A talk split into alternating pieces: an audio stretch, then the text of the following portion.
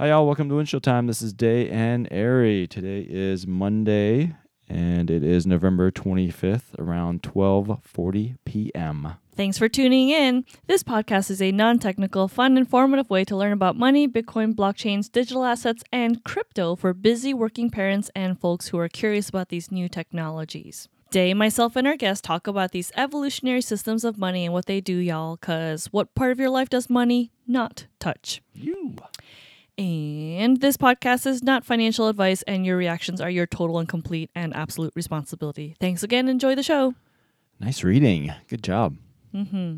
So my name's Dae, and I'm a co-host of Windshield Time. I used to work on internet infrastructure uh, a while back, and uh, now I'm doing this podcast with Arry. Hello, this is Arry, chair of the Cascadia Blockchain Council. Why are you laughing? Keep going. And also co host of the Windshield Time Studio podcast. Windshield Time. Windshield Time. Yeah, Windshield Time. Windshield Time. because of various digital real estate issues, I've had to do Windshield 21, sometimes Windshield Time Studio, sometimes Windshield Time Podcast. It's uh it's an issue. But many presences nowadays. How you doing? Good. How are you? Seriously, how you doing? I'm good. How are you? oh yeah, now you're d- going straight back to me after forgetting me multiple times. All right, I'm good. All right, Satoshi Math really quick. Yeah, what's the price of Bitcoin at? Check the price a little while ago on the handy dandy Apple stocks quoting app BTC USD, and the Mhm. price was seven thousand one hundred seventy-two dollars. Convert that into eight decimal places, and you divide one dirty US fiat dollar by zero point zero zero zero zero seven one eight two And you get 13,943 Satoshis sats. or sats. Yes. So there are 13,943 sats in one US dollar. Yes. And late last night, it swooshed down into the sixty six hundred range or really? so. Did you freak out? No, no. I, I was being greedy. I was looking for more blood in the streets, and I did not pick up any more Bitcoin. And so I'm going to be patient and wait for my price. If it goes up, great. If it goes down, swooshes down, then I will pick up some. So you're basically going to stay up all night staring at the price. Well, this week might be really interesting because it's a holiday week. Uh, Mhm. theoretically, less people on their computers trading. There's less volume, so it's easy to push the price around. which can Mm. be which can make it you know even more volatile than the already volatility that it is. Well, at least if you're uh, an American, but the rest of the world doesn't celebrate Thanksgiving, right? Doesn't matter. I mean, is most of the trading volume here in the United States? Well, late at night and holiday time periods, it's definitely more susceptible. All right. All right, so Three events uh, for us to take note of. December 5, we're going to Defy Ventures to the Monroe Correctional Facility uh, with Leo Novsky. If you haven't checked out that podcast episode, check it out. It's a few episodes back, but it's definitely worth a listen. After that, we have our community happy hour on December last 10th. one of the year. Yeah. Yep. It's going to be at the WTIA office and it's at 4 o'clock on December 10th. So come out, come hungry and thirsty, um, and let's meet up as a community and So I talk want to do a uh, podcast uh, recording there. Is that okay? You think you can grab a great. room? Okay. Yeah. Should I just ping Nick? I'll ping Nick. Okay, great. All right, good. And then the final uh, event that we want to bring up and highlight is the Bitcoin National Conference that's coming up in Miami. And it'll be on January 15 through 17 in Miami, Florida.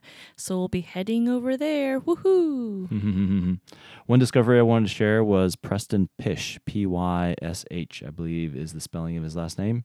Listened to a show uh, recently, and it was really, really good. They have Mm. a really, really high quality production going on over there. Mm, Good sound, audio, And sonic po- Great sonic quality, great content. They did an interview with uh, Mark Yusko. Oh. Yeah, it was a really good episode, really quick too, like 40 minutes. Oh, wow. They talked about some stuff that I had not really heard talked Mm, about much before. Wait, what's the uh, really what's the thing called? It's called Tip, the Investors Podcast.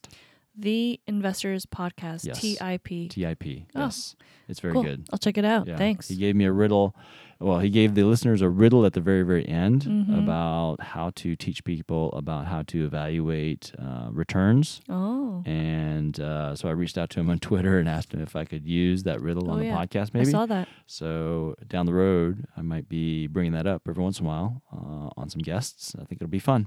Speaking of guests, uh, this episode is going to be really, really good. I was literally floored so many times with this one. Uh, Kristy Leigh Minehan. No, Kristy-Leigh Minehan. you keep on saying it wrong. Stop rubbing the mic with your forehead. Speaking of episodes, this episode that we're about, She's awesome. She's awesome. She spoke at uh, TF Blockchain 4, uh, Jonathan's event, and she did a great job. She knows a ton. She knows a ton about mining. She knows a ton about software, hardware. she knows a ton about everything technology. So Yes. uh, just learned so much about her and, you know, having lived so many lifetimes and experiences and being here on a very special visa in the United States was very, very impressive. We learned a lot. I know you learned a lot. I learned a lot as well. It's a long interview, so uh, got to sit back and, you know, be ready to absorb a lot of data. But it's a really good interview.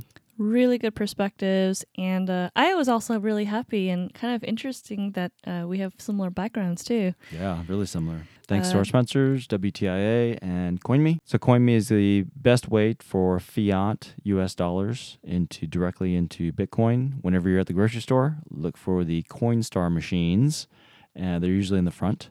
And then you can use that to turn US dirty fiat dollars into Bitcoin. or other digital assets They also have a private client services team. And so if you want to talk to someone about what you're thinking about, get some opinions, that sort of thing, uh, get some guidance, get some education, you can actually talk to Brent and Brian. I think it's very, very helpful to people coming into the space. Yes, I totally agree. And thanks to the WTIA, the Washington Technology Industry Association, representing over 1,100 technology companies in the Pacific Northwest, everyone from Portland all the way up to Vancouver, BC. We create one collective voice when it comes to policymakers, investors, and innovators coming together as community. Anyway, uh, I hope everyone enjoys the show. Thanks Uh, to our sponsors, WTIA and CoinMe. And don't forget to rate, review, subscribe, and share. Together we rise. Be nice to each other, y'all. Thanks for tuning in. Enjoy the interview with Kristy-Leigh. Woohoo!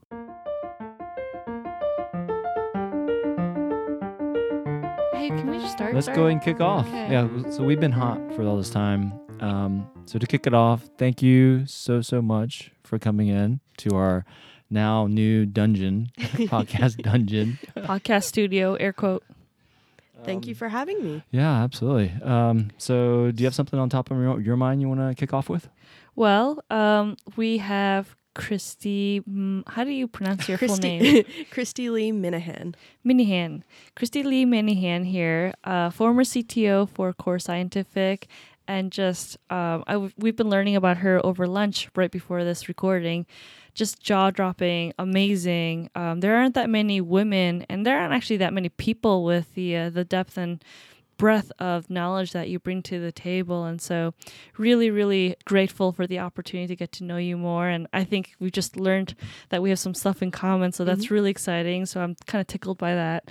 I think the audience should. Um, good way to start is just what's your background how did you what's what's your backstory start wherever what you want to start and Oh yeah. So I've always been a little bit of a rebel as a kid, but really my my backstory, the interesting backstory, began when um, in 2009 I really got involved in the Bitcoin space. That was around the time the first white paper dropped. Uh, and it dropped in an IRC chat room that I was on for cryptography. irc Uh, IRC is Internet Relay Communications. It it's the old school um, WhatsApp and WeChat, and this was how people chat used to room chat room. Yeah, okay before there were chat rooms, people were communicating through IRC. And just to be sure, you just said 2009. Yep. Yeah, that's super crazy early Yep. for knowing about Bitcoin. And Yeah. so it wasn't it wasn't like I understood what the white paper was. So again, very sheltered, you know, childhood, and I was sort of trying to make my way through life. I had didn't have any sort of background in economics. The white paper was went way above my head, but all my friends were super excited about it in the chat room, and I wanted to fit in, so I got super excited about it. I was like, "Man, this is great!" who, who are your friends? Uh, folks online in So- the in the in the chat room. Are they like? Do you know their ages? Are they older, No. younger, or anything of that sort? No, eh, all I knew were their usernames. Oh, and interesting.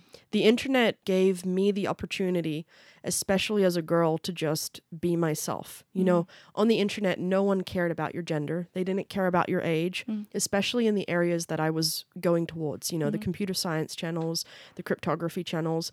People only cared about answering questions or helping new um, new people with materials, mm-hmm. and they only cared about your code. No one mm. judged you for who you were. It just that kind of culture didn't put any emphasis on mm. who the people were. Um, and it was really refreshing Sort of a meritocracy. hmm Okay. because for so long, uh, especially back then, if you were a woman, you were not allowed to play video games without getting mocked. You weren't really uh, allowed to write a lot of code without getting. Some troll would come, and the first thing they'd go is uh, go herder, go back to the kitchen.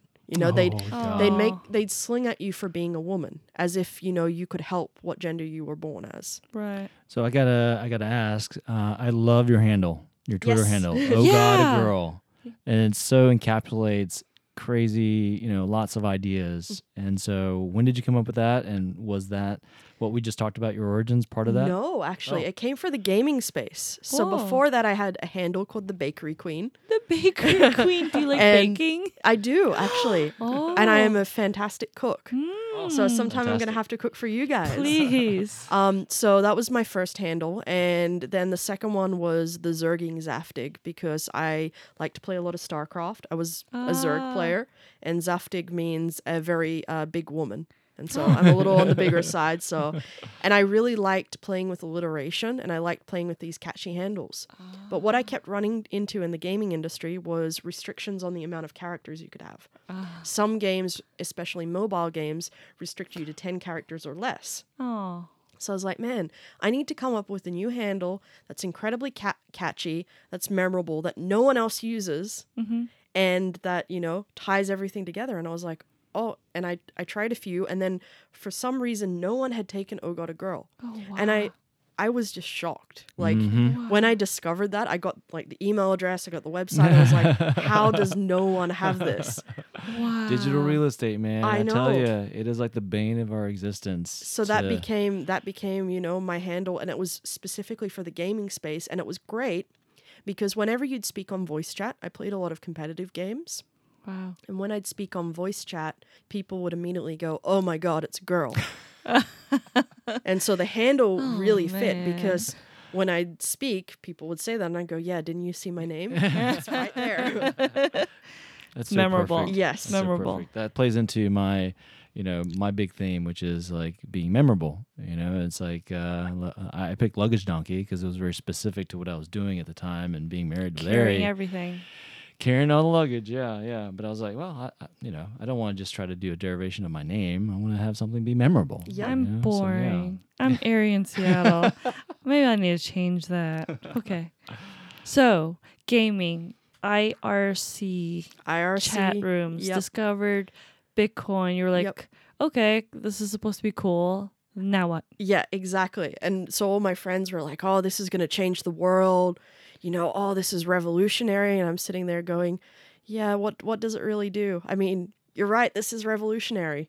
Anyway, I largely forgot about it until the first mining software was dropped, which was the first copy of Bitcoin Core, Wow. the node software. Back then, people didn't really mine to get Bitcoin. You more mined to compete with each other. Like it was kind of cool. You mm-hmm. could send you could send these Bitcoins to like your friend, but it mm-hmm. was a very clunky process. It required a peer-to-peer connection, an mm. IP connection, mm. and it was just it was a little too technical. Mm-hmm. And no one really did it because these coins weren't worth anything. But there was a subset of us that treated it like a video game because you could start mining and if you overclocked your laptop or if you, you know, tweaked some settings or you started dipping into the firmware layer of your GPU card mm-hmm. and you really started optimizing, you could make the number go up. and it was like a high score. Number like number of coins. The hash rate, the hash rate. Okay. So in mining, mining is um, all the machines in mining are sold via how much hash rate they produce. And what's a hash rate? Hash rate is the amount of hashes, Bitcoin hashes, that you're solving per second. And so your hash rate is a measure of that. Okay, and hash is like problem solving. So Yeah. how fast you can solve these problems Mm-hmm. is the hash rate. Correct. And you guys were competing on how fast you could make these problem solvings Yep. happen. And it's like it's like a video game high score, and it becomes this competition you have with your friends. Okay. And so eventually we reached the peak of what we could do with, you know, overclocking our laptops. Then one of my friends managed to write his own Bitcoin mining software. He modified um, the software somehow. He didn't tell any of us how. and he got 30% higher and then he was lording it over all of us. and he sat there and he said, "Yeah, I'll sell it to you for $300." And I got so angry because he was my best friend and I was like, "You're my best friend. You should share that with me." why are you doing this? He's like, nope, you pay me.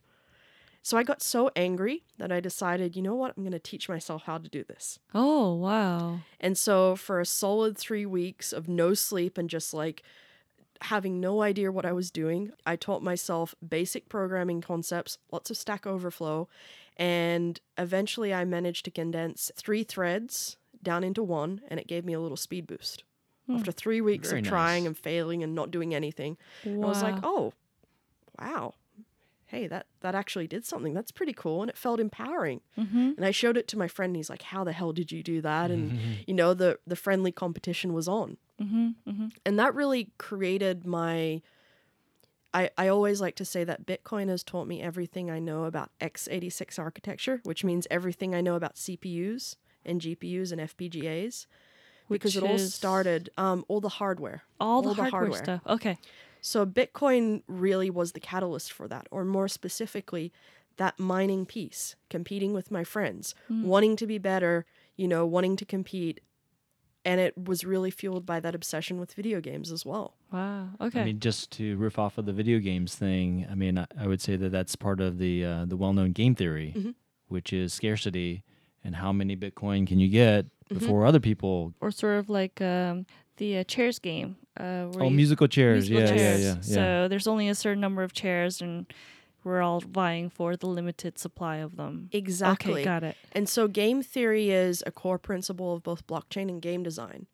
And why games are so much fun to play is people spend a lot of time understanding game theory and designing their systems to trigger human psychology so that you want to play those video games. You want to, you know, not only do you want to follow the story, but you want to spend a lot of time investing in that video game.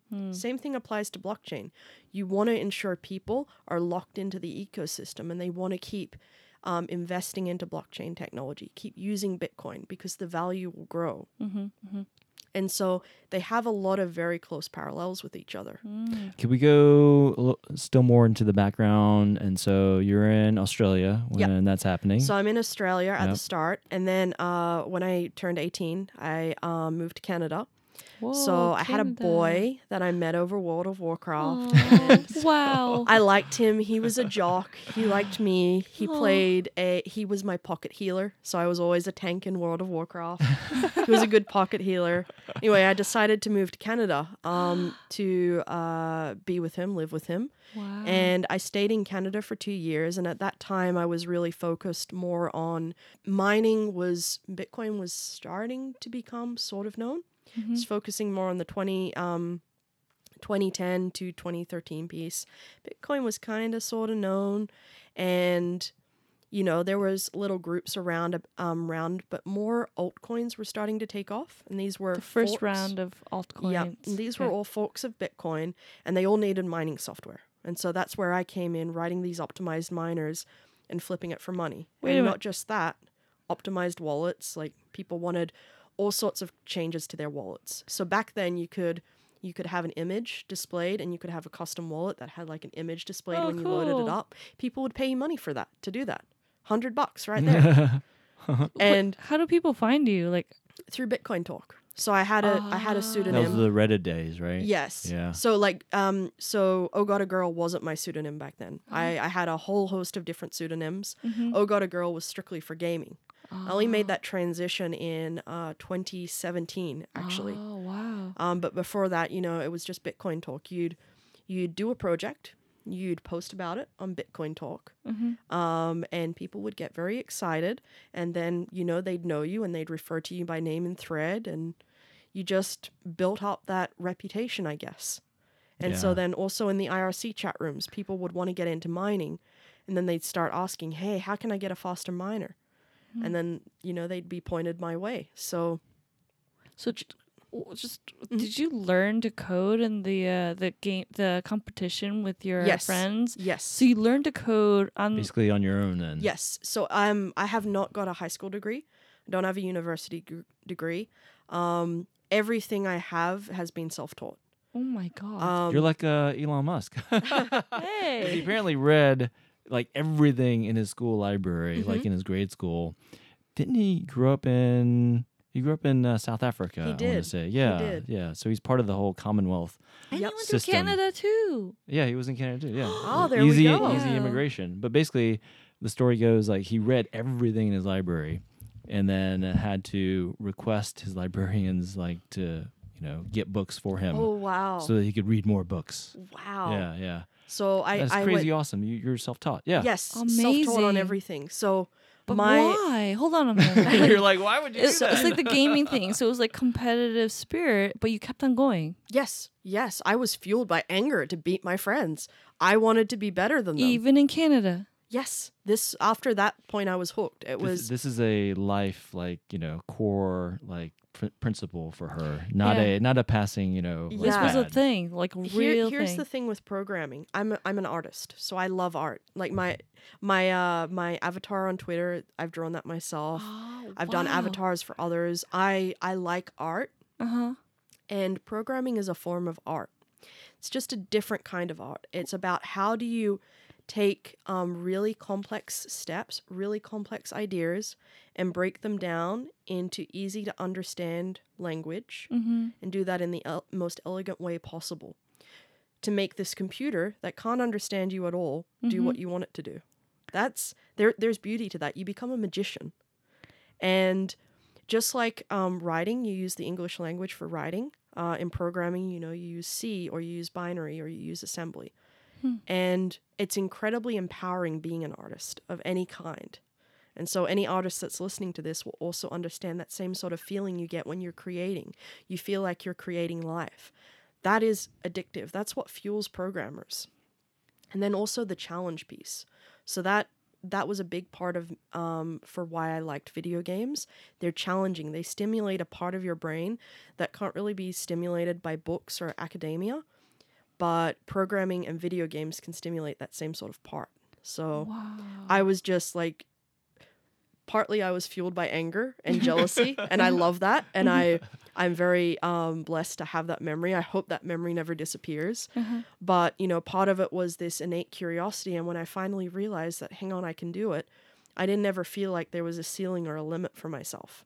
So I've never had that where I I've never had to tell myself, hang on, I can't achieve this because I don't have, you know, the relevant background. Well, the amount of discipline you would have to like enforce. 'cause you Yes. did. You just said you didn't graduate high school, college, or any of that. So Mhm. like, um, I mean, typically people, at least in this Western industrial age, we go to school and we learn the discipline of like this is how you like learn, and this is how you like level up, like. Areas at a loss for words. so learning is different to every single human. Right. School didn't work very well t- for me because I got I got distracted easily. Uh-huh. I I like doing lots of things at once. Ah. Um, and it stresses out my previous employers. It stresses out like everyone around me because they don't understand why I can be focused on so many tasks at once. But my brain enjoys having lots of tasks. School is very um, traditional. School is very single threaded, to put it into programmers' Yes, terms. yes. You're focused on one problem. You solve that problem. You move on to the next yeah. and you get a teacher that reads from to you from a book and you have to solve some homework and it, it didn't really stimulate my brain it was boring and i hated it but with programming, um, all of a sudden I was like, with all of this and with self teaching, uh, with being self taught, Uh-huh. I was in control of what I wanted to learn. And if I wanted to bounce over from hardware to psychology to biology to mathematics, I could. No one was stopping me. No one was telling me. No one was dictating homework. Huh. So the important challenge for being self-taught isn't about discipline. It's about find what motivates you and chase those problems. And so I'm a naturally curious person. I want to see how things work. Uh-huh. And so I have to constantly find, um, you know, things that I don't understand and how can I solve it. Extremely distracting. What are you doing? I'm trying to create another desk for myself over here. All right. No problem. she was flowing just fine. Oh God, a girl's flowing just fine. You're like, oh God, you stupid boy, What are you doing? you stupid boy, stop it. All right, I'm done. I'm done moving around. so it was Self-taught. yeah, Yeah. just you have to have you have to know what motivates you. And so for me it's it's figuring out how things work.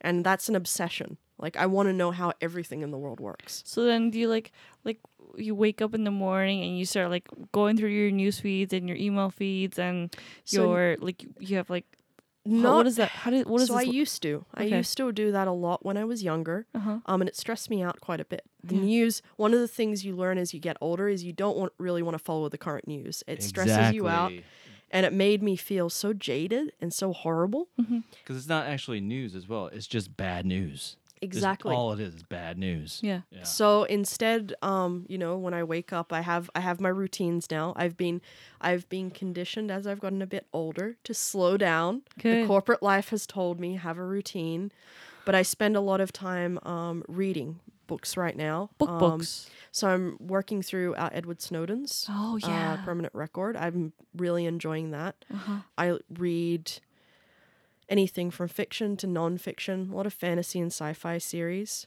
but movies as well. Consuming all of that, not because not just for the story, but I want to understand why did someone make this movie, and then go on Reddit and find out. Okay, Lord of the Rings, for instance.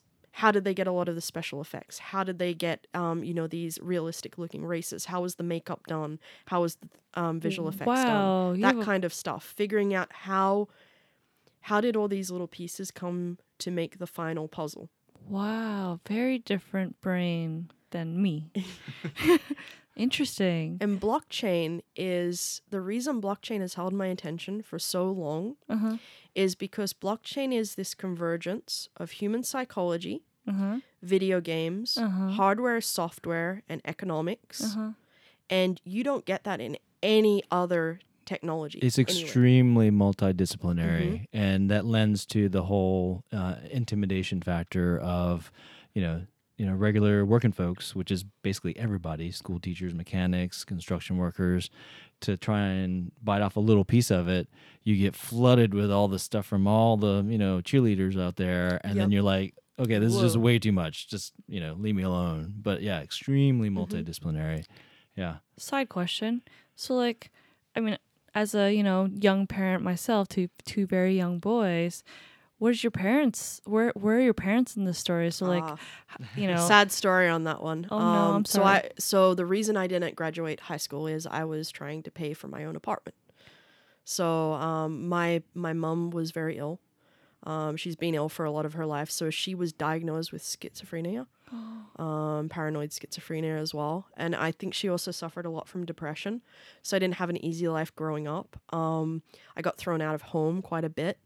I have a brother. He's awesome, um, but he left when he was 16, the moment he could legally leave. In Australia, um, I don't think you can do this in the US, but in Australia, at 16 years of age, you're allowed to drink, drive, join the army, and legally leave school.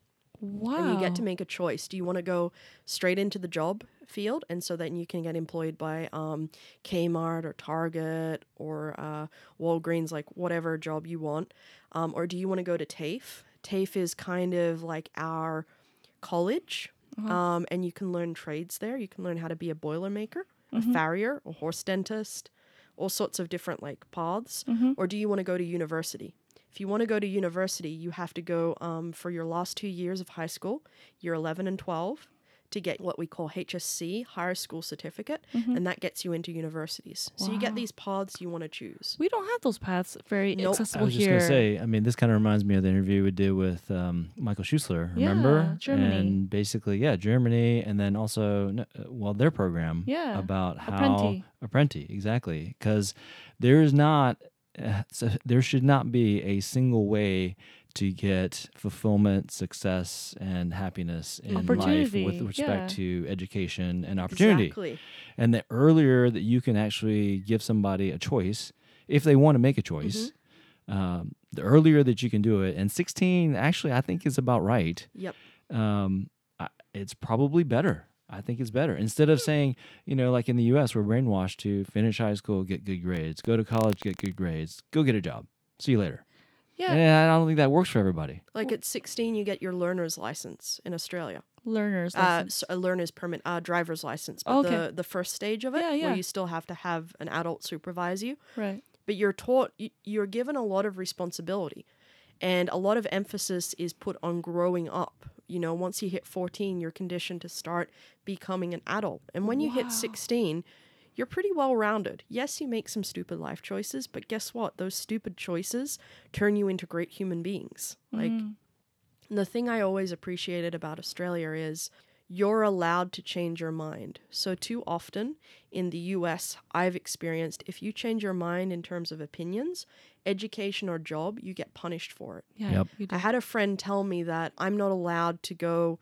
Um, so I've been a corporate executive for so much of my life for these really big companies. And I yeah, had a f- and I mentioned to a friend, I want to go learn accounting and finance. Yeah. And I wanted to take a really um, junior job being an intern to um, one of the CFOs of a Fortune 100 company. awesome. And he tells me, no, no, you can't do that. Why? Like- Exactly. well, he tells me, no, Kristy, you have to understand your resume is a story and you need to think about what's the next stage in your story arc. And so you're you've been a corporate executive. If you go right down to the intern level, it that's gonna look very badly on future employment. I'm like, what? That's so bizarre. then wrong employer. Exactly. Yeah, not a right fit. For me, taking a job isn't about money. It's about learning and learning areas that I cannot learn through studying online or through reading a book. And there are some things that you just cannot learn through reading a book. Stuff like management or um, running a Fortune 500 company, business, financials, the legal system, even Right. real world experience is valuable there. So, but in Australia, that kind of stuff doesn't happen. Every every um, day you hear of a 50 year old that's gone back to TAFE, and he's wanted to learn how to um, how to specialize in being a programmer. And like it, it's supported and it's welcomed, and you can pivot in your career many times, and people do not judge you for that. So many You need we need that in the states because there's amount of large amount of re-education of blue collar workers that Mhm. likely needs to happen to to eliminate that that fear of I mean I'll say it like the immigrant coming in from the outside Yep. and stealing their jobs. Right. You know, There's a lot Um, of retraining that needs to happen. I mean, even in white collar too. Uh, Yeah, the yeah. future is you. It, it is multidisciplinary. It's it's going to need people to be thinkers and artists, uh, using different mediums and different tools as you've discovered and shared. And now I'm thinking like, man, we have a lot of work to do, especially in the United States, to really prepare Canada for the future. Canada was Canada just as bad. Really. Um, so I lived in a very small town called Campbellford. It's in Ontario. Um, and I had my first experience with xenophobia there. What- I got, and I didn't know You? that. I yeah, exactly. I didn't know I could experience that. I had, Really? I had a lot of people, um, a lot of the kids, uh, that were also, um, friends of my fiance at the time, Mhm. telling me, um, calling me alien, telling me go back. What? How dare you get this job? Like, really? Whoa. and a lot of people in smaller towns in Canada, Uh huh. They're not as welcoming as you think to foreigners or outsiders Mm. because any job that you take they think uh, they think hang on that's a job I could have gotten that's a job my kid could have gotten or that's a Mm. job you know XYZ could have gotten So opportunity is not as um, hmm uh, readily available. Or yeah yeah, and it, it was just I was it didn't really hurt me I was just like wow I didn't know that's a thing when it started happening a lot towards the end of me being in Canada I started to realize how people must fe- feel like I didn't I made a choice to come to Canada to be with someone I loved. Why should I be punished for that choice? I didn't understand that, you know, being born in that country gave um, someone else more of a right to be there. Mm-hmm. Like, doesn't the world belong to all of us? Yeah, and the sort of like random chance you just Mhm. got. I was lucky to have been born in the United States Mm-hmm. more than anything, right? But it's, I'm also unlucky in that I have a very um, narrow worldview of like how the rest of the world works, and I've Mhm. been learning a lot of it, you know, over the last I don't know You're decade so or so. narrow-minded, Arry. You're so narrow-minded. I'm I'm trying to learn, and you know, I like we discussed before, like grew up very very conservative worldview. I grew up Seventh Day Adventist, uh, as we discussed, and uh, and then discovering like, oh, there's other religions. Yeah, oh, know, like right? people are allowed to wear makeup. Oh wow, like you can wear jewelry. Oh, I know, like, right? you can eat cheese and not die and you know like um oh wow cheese tastes great and then like and then I, in college college is when i had first bacon and Oh it was God. forbidden right and i tasted bacon i was like it's kind of weird and then you know a few more tries and i'm like it's actually pretty good i don't know I like gristle. i love gristle it's i don't know it's uh, one of the things that I encourage, like, it's always disheartening to hear people that have gone through this experience where as a kid you're you're kept in a narrow box. When you're a kid, you need to be exposed to all these experiences because that is the only way you will figure out what really makes you happy and what you want later on in life. right Um, you know, I was I was really unfortunate to not have the chance to be a kid. You know, I didn't and so like growing up Seventh Day Adventist, you know exactly how it is. You get put in your box. Yep. And my parents had my whole life mapped out for me. I was going to be a good little housewife. Um, so my school curriculum was uh, learn how to sew, cook, and clean. Mm. And the only part I was really good at was the cooking part. I like was terrible at sewing, still can't sew. Kind of okay at cleaning, but I that didn't interest me. Like I wanted there were the computers that the boys got taught. And there was there was art and there was writing. Like the boys seemed to have this really interesting curriculum and I wanted to go do that. mm-hmm. And I was told, no, no, no. And it didn't make sense to my my brain that I should be punished for things I can't help. I can't help the gender I was born as. Mm-hmm. Just like I can't help the color of my skin and I can't help, you know, the fact my age. That's another thing I get a lot of um, flack for. Amusingly, only in the U.S. I've never had, Really? um, never been punished for my age elsewhere. Yes. why do you think it's in the united states Well, that's only been my experience, Mhm. but especially working in corporate America, you get punished heavily for your age. Yeah. People, people On both sides. yes, Being too young, being too old. exactly, Yeah. and people don't realize they do it. So many times, my colleagues, um, through any of the companies, oh, you're too young. Oh, you don't understand this. You're too young. You haven't been experienced enough yet. And it's it's bizarre because I haven't been experienced in some areas, but I've been experienced in a lot of areas, you know, that no kid should have to go through. Like it's very poor form to judge someone before you've got to know them. Mm-hmm. And my age should not have any sort of reflection on my business skills mm-hmm. or my financial skills or my success in my career. Mm-hmm. Another thing is that I learned that there's etiquette in America where you can't apply for certain roles if you're not at a certain age yet. Hmm. So you're not supposed to go and apply for an executive role of, you know, a very large seasoned company unless you're between the ages of 35 and 45. mm-hmm. And scrappy me, I'm like, well, those that's a rule. I want to break that rule. yeah It's bizarre. Like, I yeah, age should not be an indictment. Yeah. I know. Yeah. And you have some folks that are the same. Um, you have folks that are over 50 mm-hmm. that want to come back. I ha- I got to interview a fantastic gentleman that was working at Microsoft. He, um, when I was at Core Scientific, he wanted to come and learn programming. oh He wanted to be my understudy. I thought it was wonderful. wow He was going to come and be a solutions engineer. And what he wanted to do was, he, he was pretty upfront. He said, Look, here's my career, here's what I've done, but I want to change. I want to be a programmer. I want to learn how to program. And I thought that was wonderful. And he didn't let his age stop him. Yeah No, he was he was 50 and I'm like, "Nope, I'm still going to go for this." And you see so many people that try and use their age a- age as a crutch. Mm-hmm. Oh, I'm too old to go do this or I'm too old to do that. Mm-hmm. No, mm-hmm. age should never stop you. Age should never stop you gender or race. No one should ever stop you actually. Yeah. And that kind of rebellious nature is why I love blockchain so much because no one no one tells Bitcoin what it can or can't be. Woohoo! So I guess yes, I'm a bit of a rebel. And so then after Canada, I went to Germany, and I lived in Germany hmm, for a year. Oh, Germany's tough. So I officially moved to Germany. I got my mm-hmm. residency there um, because I was working for a German multinational company. Wow. But I also got asked three weeks into my move in Germany to go to China. And then I lived in China for almost two years. Wow. So it was it was very weird. Like I had a residence in Germany, but I got to see both sides of the coin. China was an experience, and that it that shaped a big portion of my worldview because I lived in Shenzhen. I went to a lot of the places like um, uh, Jiangxi, uh, Wuzhou, uh, Wuzhou, yes, Wuzhou.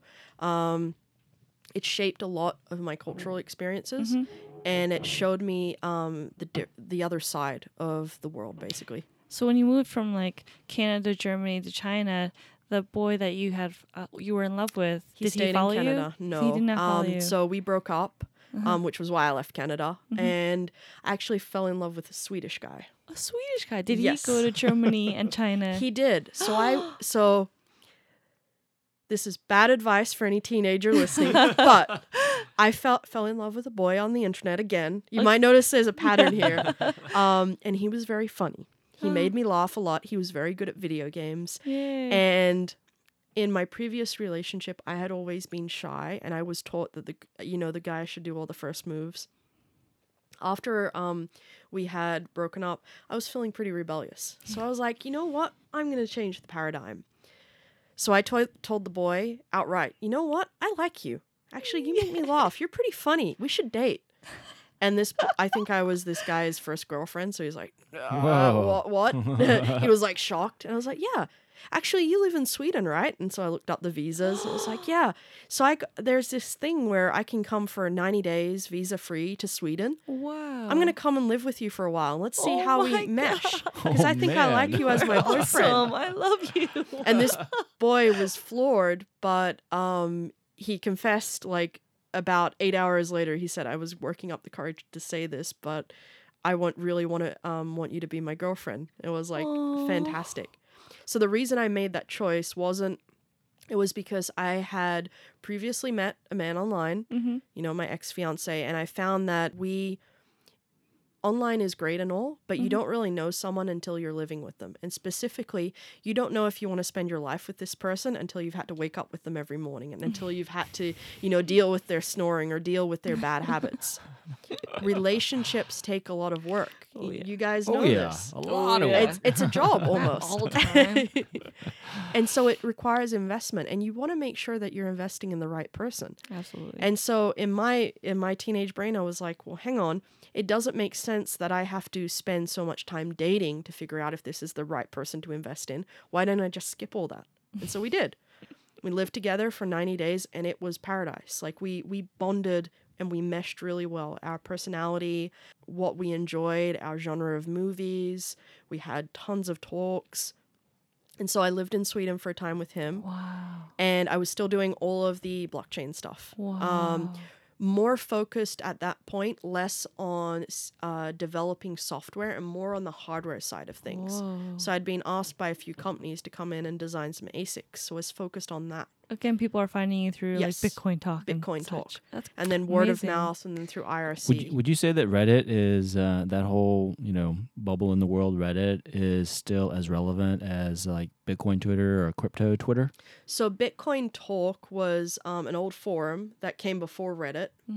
Oh, Yeah, Bitcoin that Talk. that's an important point. So Bitcoin Talk was where Oh. Satoshi first made the public announcement of uh, of Bitcoin. oh, I thought it was always in Reddit, No. and I Oh. totally missed the Reddit train, and that's why I was like, oh yeah, No. that's why I missed. it. This was a really old Oh. forum. It still runs today, Yeah. and it's it's basically the central hub for any sort of cryptocurrency news or when a coin launches. Yeah. Oh, okay. However, the only people Oh. that really focus on Bitcoin Talk today are miners or hardware nerds.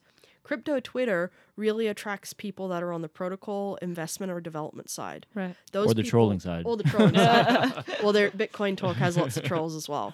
It's kind of different worlds. Reddit is more for the folks that are already on Reddit but have a hobby in crypto.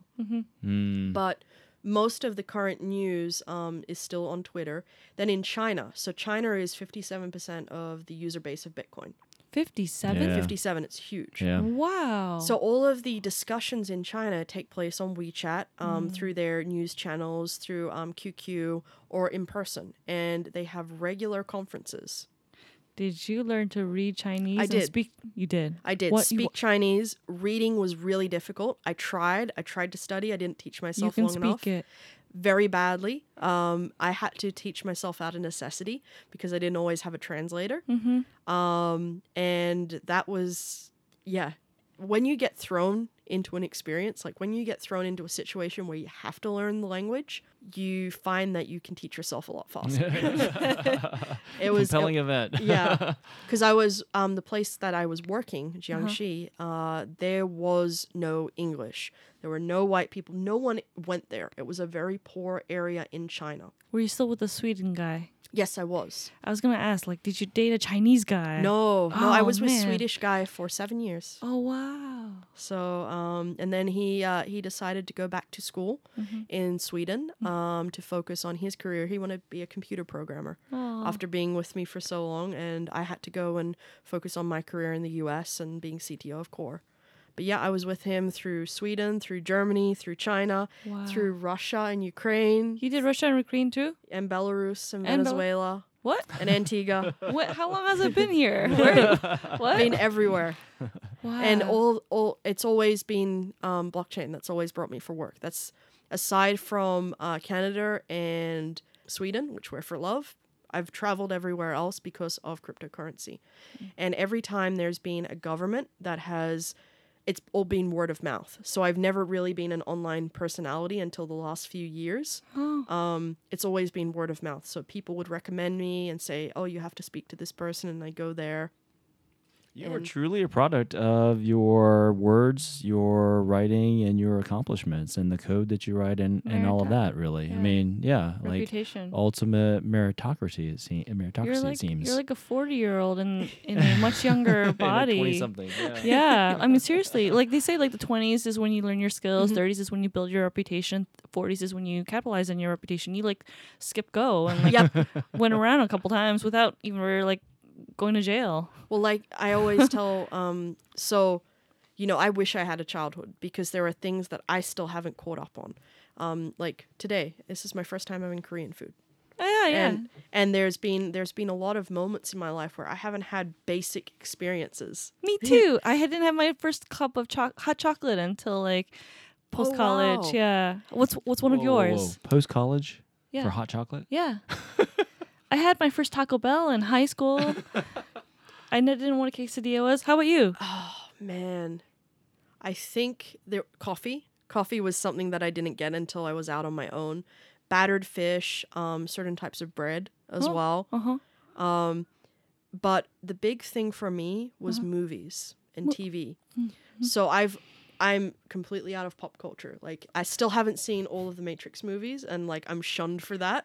Um, You I saw al- the first one though. uh, yes. Okay, that's the most important one. Okay. I just watched Star Wars, the the whole trilogy, the original trilogy, um, and then uh, Oh yeah. that was three years ago. Yeah. so yeah. wait, are you Star Trek or Star Wars? Haven't decided yet. Still working through Star are you Trek. serious? Yep.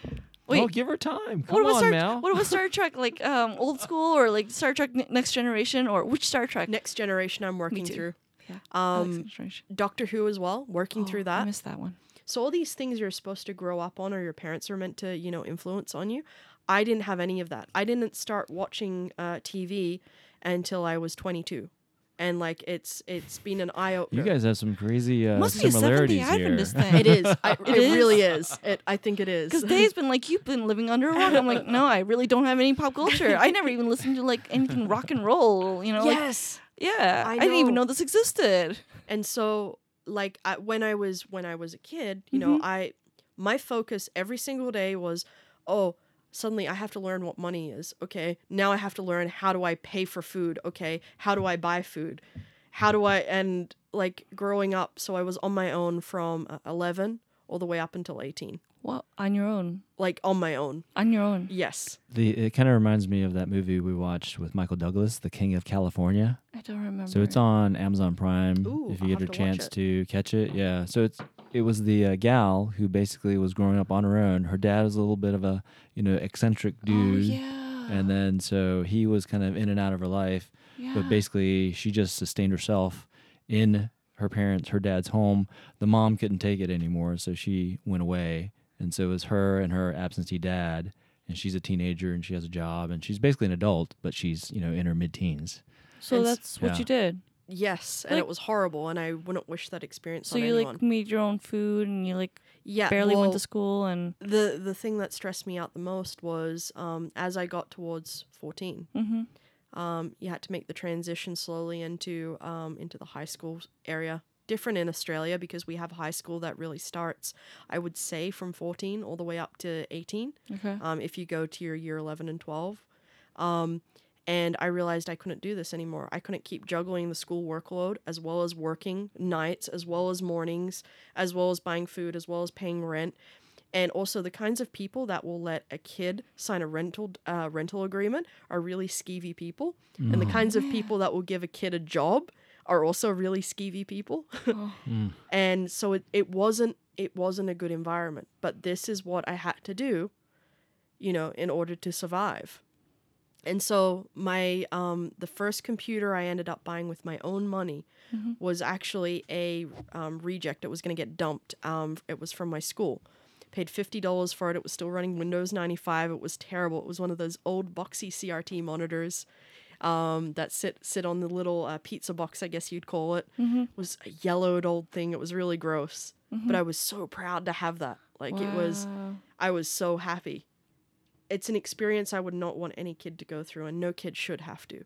No kid should have to be without their parents because while it taught me street smarts and it gave me the cunning and the business expertise I have today, mm-hmm. and it has really defined who I am today and why I am so successful.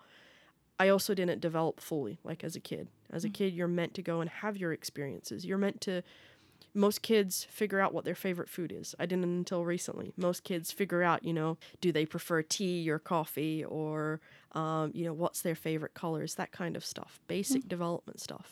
So what's your favorite food? So my favorite food is sushi. Sushi. I love sushi Yes, too. I'm a big fan of sushi. I can eat sushi every single day Mm. without getting bored. And favorite color is blue. Despite the red hair and, And the red despite the red, yep, it's Oh. blue. Why Um, blue?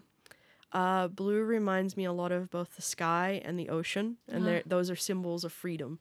So as a ah. kid, I was always like dreaming about being able to just sail across the ocean and run away from everyone or ah. flying. Oh. And blue's a very nice mellow color, and it's a beautiful color as well. Mm-hmm. Um, I just happen to look good in red, so I wear red. Do you have tattoos? I do not have any tattoos. No tattoos. Have nothing against them. Mm-hmm. Just have not got a tattoo. You've got the piercings. I, I don't do? have piercing. Rebellious, rebellious. Yes. I did dye my hair blue uh, in my college days. I cut it really, really short, and I wore army boots, and I colored my lips black, trying to look all gothy and scary. so I used to have long hair, really long hair. That really was the other hair. thing. Oh wow! You probably experienced this too. Your parents wanted your hair to be very long because it's the appropriate feminine thing. So yeah, as soon as I hit 18, chopped it all off. Um, so my hair used to be down to my ankles, and there's still like two photos Whoa. out there, and it was super long. Wow. Holy cow. and it was it was um this like auburn or brownish color. But as soon as I hit 18, chopped it off, and I I went I went um first up to my stomach, then up to my shoulders, and then slowly it got this short. But I enjoy it this short as well. It's more manageable and it's easier for a busy lifestyle. Oh yeah, definitely. So can we um, go into geography? So then, how long have you been in the states then? So I um officially I moved here on January this year. So Oh. recently. Oh wow! Um, but I had been working for my previous company before then. So last year in uh, August 2018, I joined them officially, and I did the commute back and forth. Um, so when when you're on a temporary visa, you can only come for up to X amount of days. Right. So I'd come in every two weeks for our leadership team meetings, fly in, stay at the hotel, fly out, fly in, fly out, fly in, fly out. It was very exhausting. Miles. yes. And I was applying for an O1A visa, So that means it's a certain type of visa for athletes, artists, movie stars. It stands for um, uh, individual individual alien of extraordinary talent. Oh, we, and you are Okay. extraordinary. And Wait, so is that a? Um, I'm going to be a little bit geeky with you in specific. So is that a O one A or is that O1A. zero one A? oh, uh, no, it is O1A. Oh, it's O. Oh, Oh. no kidding. Outstanding. So outstand- yes, it actually stands for outstanding. So there's two of them. There's O1A and O1B. O1A is for anything in the sciences and arts. Uh-huh. O1B is for anything in sports. Oh. So little little different categories. And so um, the reason I had to go for that one is I couldn't get a H1B one or um, H1B is Yeah, what yeah. they're called H1B. um, because I didn't have an education. Oh, It's one of the requirements of getting a Oh. visa. You need you need to prove that you have a, at least a bachelor's. And I'm like, well, that's not going to happen. well then. and so that that was problematic. Um, some of the other ones require you to either like have a company here in the U.S. or I could be a consultant, Mm-hmm. but I couldn't be you know an ex- uh, an executive of an or an officer of the company. Like there were a lot of things stacked against me. So we are like, okay, well, there's this thing over here, and they only grant a hundred per year, and it's Oh, lottery. man. Let's go take a run at it. and And so I had to get um, a bunch of letters from all the companies that I'd worked with before or that um, could vouch for my authenticity.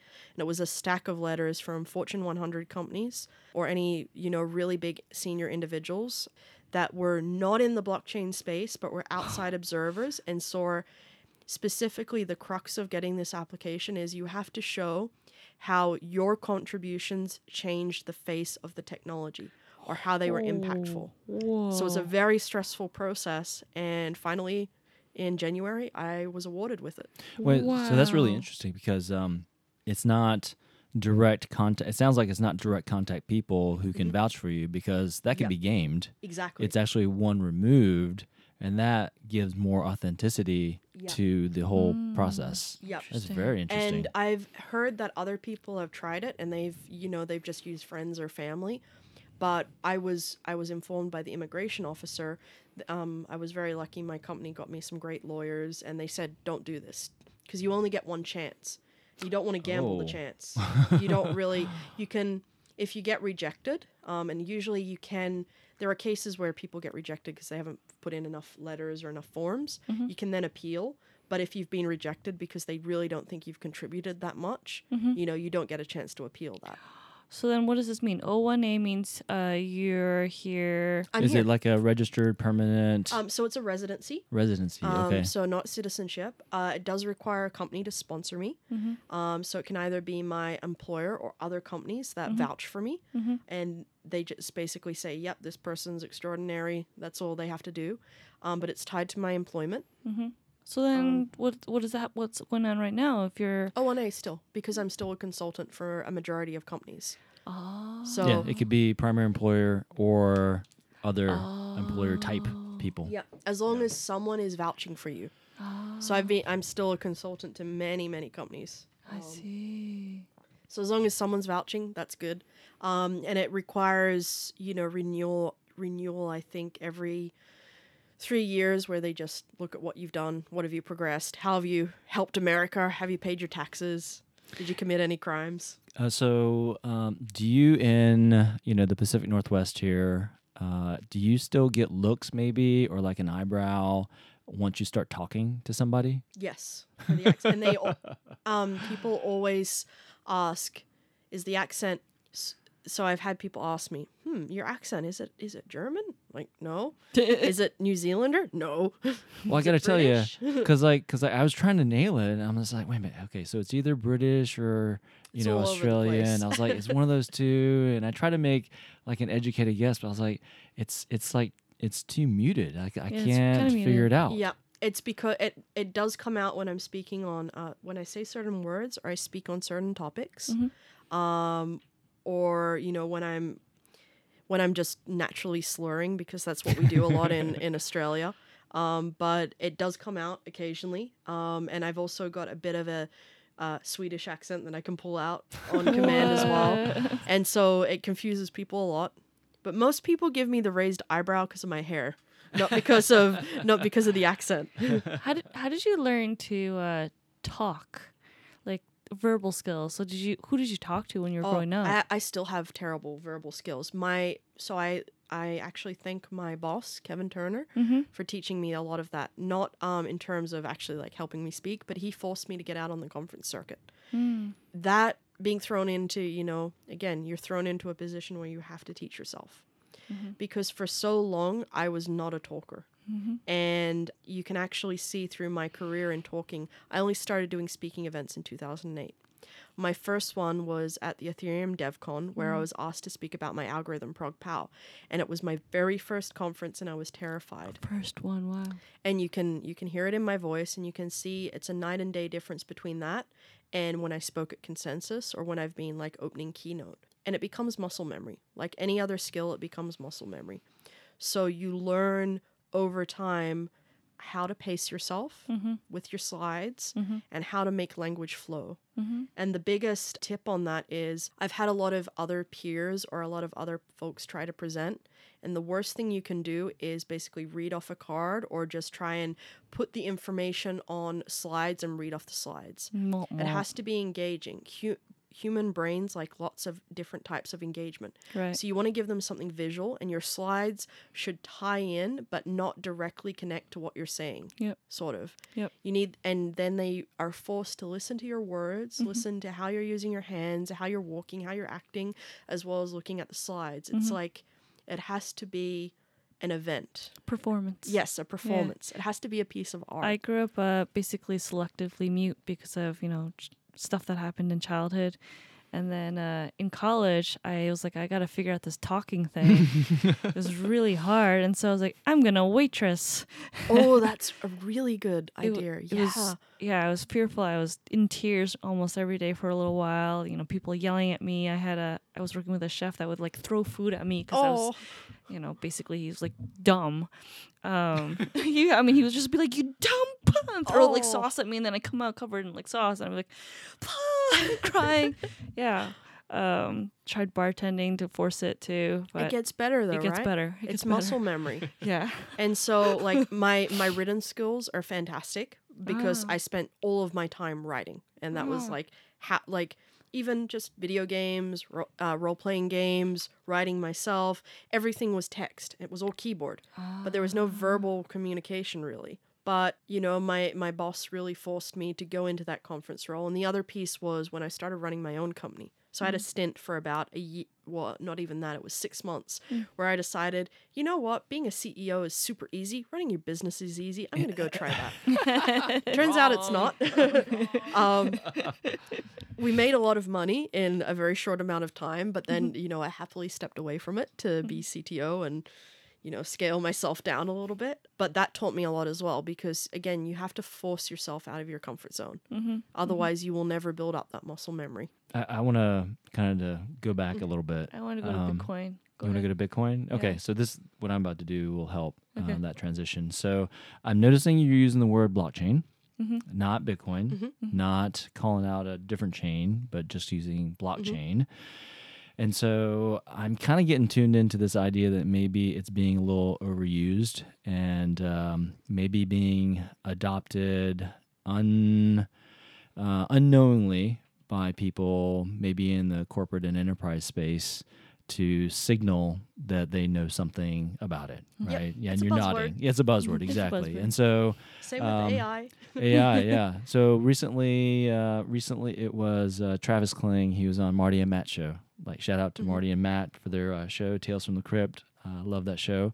But um, it was so funny because even before Travis spoke, uh, Marty carved out, you know, hey, so guys, like he's going to use DLT, distributed ledger technology. he's going to Oh, use that word a lot. Okay, yeah, there you go. Oh. So he's like, he's going to use this word a lot. So don't be tr- too triggered. Don't get triggered by it. Mhm. And that was the first time that I had heard. I was like, "Whoa, this is like a, a triggering term to use DLT, DLT? Versus Why blockchain." Why would it be triggering? That's what I'm saying. That's why I'm. That's why I'm bringing it up. And she's specifically using Because- blockchain. Why? Blockchain is a type of ledger.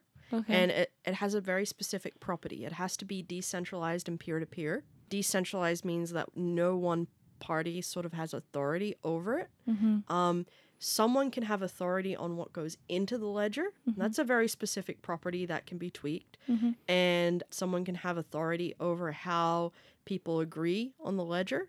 but the goal Mm. is that everyone can have access to the information inside. It's open. It's yeah. open. Yeah. Mm. Um, distribute distributed ledger technology has been another buzzword that has surfaced from companies trying to pivot off blockchain. Mhm. And it's really been in people that are focusing more on the financial aspect of blockchain technology. Mm.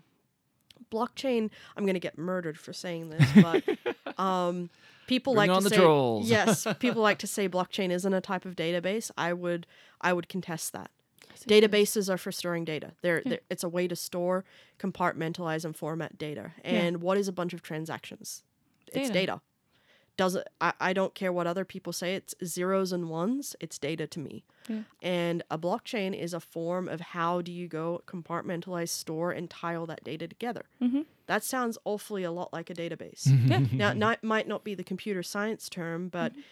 I'm a hardware designer, and as we were talking about at lunch, I get very offended that people use the word ASIC. Well, guess what? Language evolves. We all have to evolve. And so, what distributed ledger technology has happened, I find it most, it's mostly talked about in both China and Canada. Mhm. Um, those have been the countries I've most frequent frequently encountered it, and it's really been said by companies that want to pivot away from blockchain because they want to be special. Mm. It's the whole Um, perceptions, managing perceptions yes. stuff. Then, huh? Oh man. Huh, yeah, interesting. because uh, you know I, I'm kind of leaning towards. I haven't you know like final final decided on it, but I'm kind of leaning towards trying to maybe go away from the crypto, the Mm. word crypto, and go Digital to asset. digital assets. Yeah. Uh, because crypto, I always found it really funny because i- it's it's short for a different word, Mhm. and you know, I, cryptography uh, is is an aspect of the space, Mm-hmm. but it, it is not uh, it is not like everything, right? There's so many. It's multidisciplinary. There's so many aspects to it, right? So, um, I'm thinking digital assets is Consumer. just an easier way to understand two different words that Yep. do mean a certain genre of technology. Yes, and it's very important to separate. Um, so, unfortunately, Bitcoin has become both a currency, a type of product, and a movement. And it's and that's the name of its blockchain too. Yes. Yeah. Wh- And so it's important to understand that blockchain is a type of car- uh, type of technology that has existed for years, well before Bitcoin ever did. Wikipedia will tell you more, but I think it was started way back in the early 90s. Oh really? Yeah. Yeah. And Bitcoin, uh, digital assets existed well before Bitcoin as well. True. Bitcoin was just a way of taking two technologies and pairing them together in a unique way, and then giving it a catchy title and building a product. Mhm. Building a product is everything of how you get user engagement. And it's important to separate the fact that, you know, there are lots of digital assets today. And a digital asset doesn't have to be cryptocurrency either. Exactly. It can just be there are some banks that have started digitizing uh, your your cash, or they digitize points. That is a type of digital asset. Mhm. So an asset is anything that you derive value from. Mm-hmm. You Like know, I- stars at Starbucks. exactly. yeah. I might say I derive value from pens. Mm-hmm. Okay, so I'm having a pen-backed asset. Mm-hmm. Um, that's also digital based in some way. what was your So- question to me? Well, now I want to take t- go in like three different directions, but uh, we're working on a project around definitions with the council, so would love your feedback on that since we're on this topic. But a side note is, um, you know, we're working on educating policymakers and investors in the space, and very often, I think now like one out of three people, not will just automatically say like it's it's got blockchain, we won't touch it. And I I respond with what? What why like like why do you care if it's written with a one or a zero or if it's green or black like why does that make something not investable or investable what would you say to that I I think you should first say, okay, will you boycott um, Amazon and will you stop using Amazon because they have a very large blockchain division, mm-hmm. a huge blockchain team actually. true true Will you stop using Google search engine? Will you not touch Google? They have a very large blockchain team. Will you stop using Facebook? They have their own cryptocurrency. We all know what they're trying to do. yeah um, and will use every single techno every single technology company is now using blockchain in some way, shape, or form right and you cannot punish technology. Technology is a tool. Yeah. And all you need to do is pick the right tool for the job. Now, that doesn't mean blockchain can be used for everything. Right. And so many people um, in 20 between 2014 and 2017 were using blockchain for everything. Everything. It's a tool and it's only good for certain applications. And so what you need to say to people is would you say you won't touch a wrench because it's a wrench? Will you say you won't touch C because it's C? No, it's a tool and you need to pick the right tool for the right job. Now, what they may be trying to say is they're trying to say if it has Bitcoin in it, we won't touch it. Now, that is understandable. And why? Because right now, a lot of people are scared about cryptocurrency and the lack of regulation and tax. Mm-hmm. But as you're encountering those people, you can say, hang on, Bitcoin's starting to get regulated. Point to what IRS has done with the taxes. Right. Right. Point to a lot of the discussion that's taken place in Parliament and, you know, by Congress. Yep. Talk about the advancements that are happening because cryptocurrency as a whole has started to become mainstream. Everyone Absolutely. is talking about it. Yep. They, those people can also be likened to the same sort of folks that said, I won't touch the internet. I think that's fake. Right. Everyone touches the internet. Look now. what happened to the internet over the last 20 years. Exactly. Yeah. Crypto is going to be like that. If and it, it might not even just be because of the technology, it might just be because people want to keep it alive, and that's okay. Mhm. It's been the other thing is I don't think people grasp how long Bitcoin's been around. Ten years. yeah. It's been It's it's my entire life. Like I've grown up as a byproduct of blockchain. And so when people start to lecture me about how this is just a phase and this is just going to not last, I look at them and I think blockchain has given me my entire career. It's allowed me to talk with governments. It's allowed me to talk with companies that would otherwise never, you know, want to discuss with me. It has transcended language barriers as well, and it's transcended um, religious ba- barriers and cultural barriers. That's powerful in and of itself, and that's not even the mo- uh, money aspect of this. it's just this concept of it's some sort of shared passion that everyone just joins in. yeah. And so the kinds of people that don't want to touch that just because of, oh, it's this scary technology or, oh, I listen to stuff on Twitter, Mhm.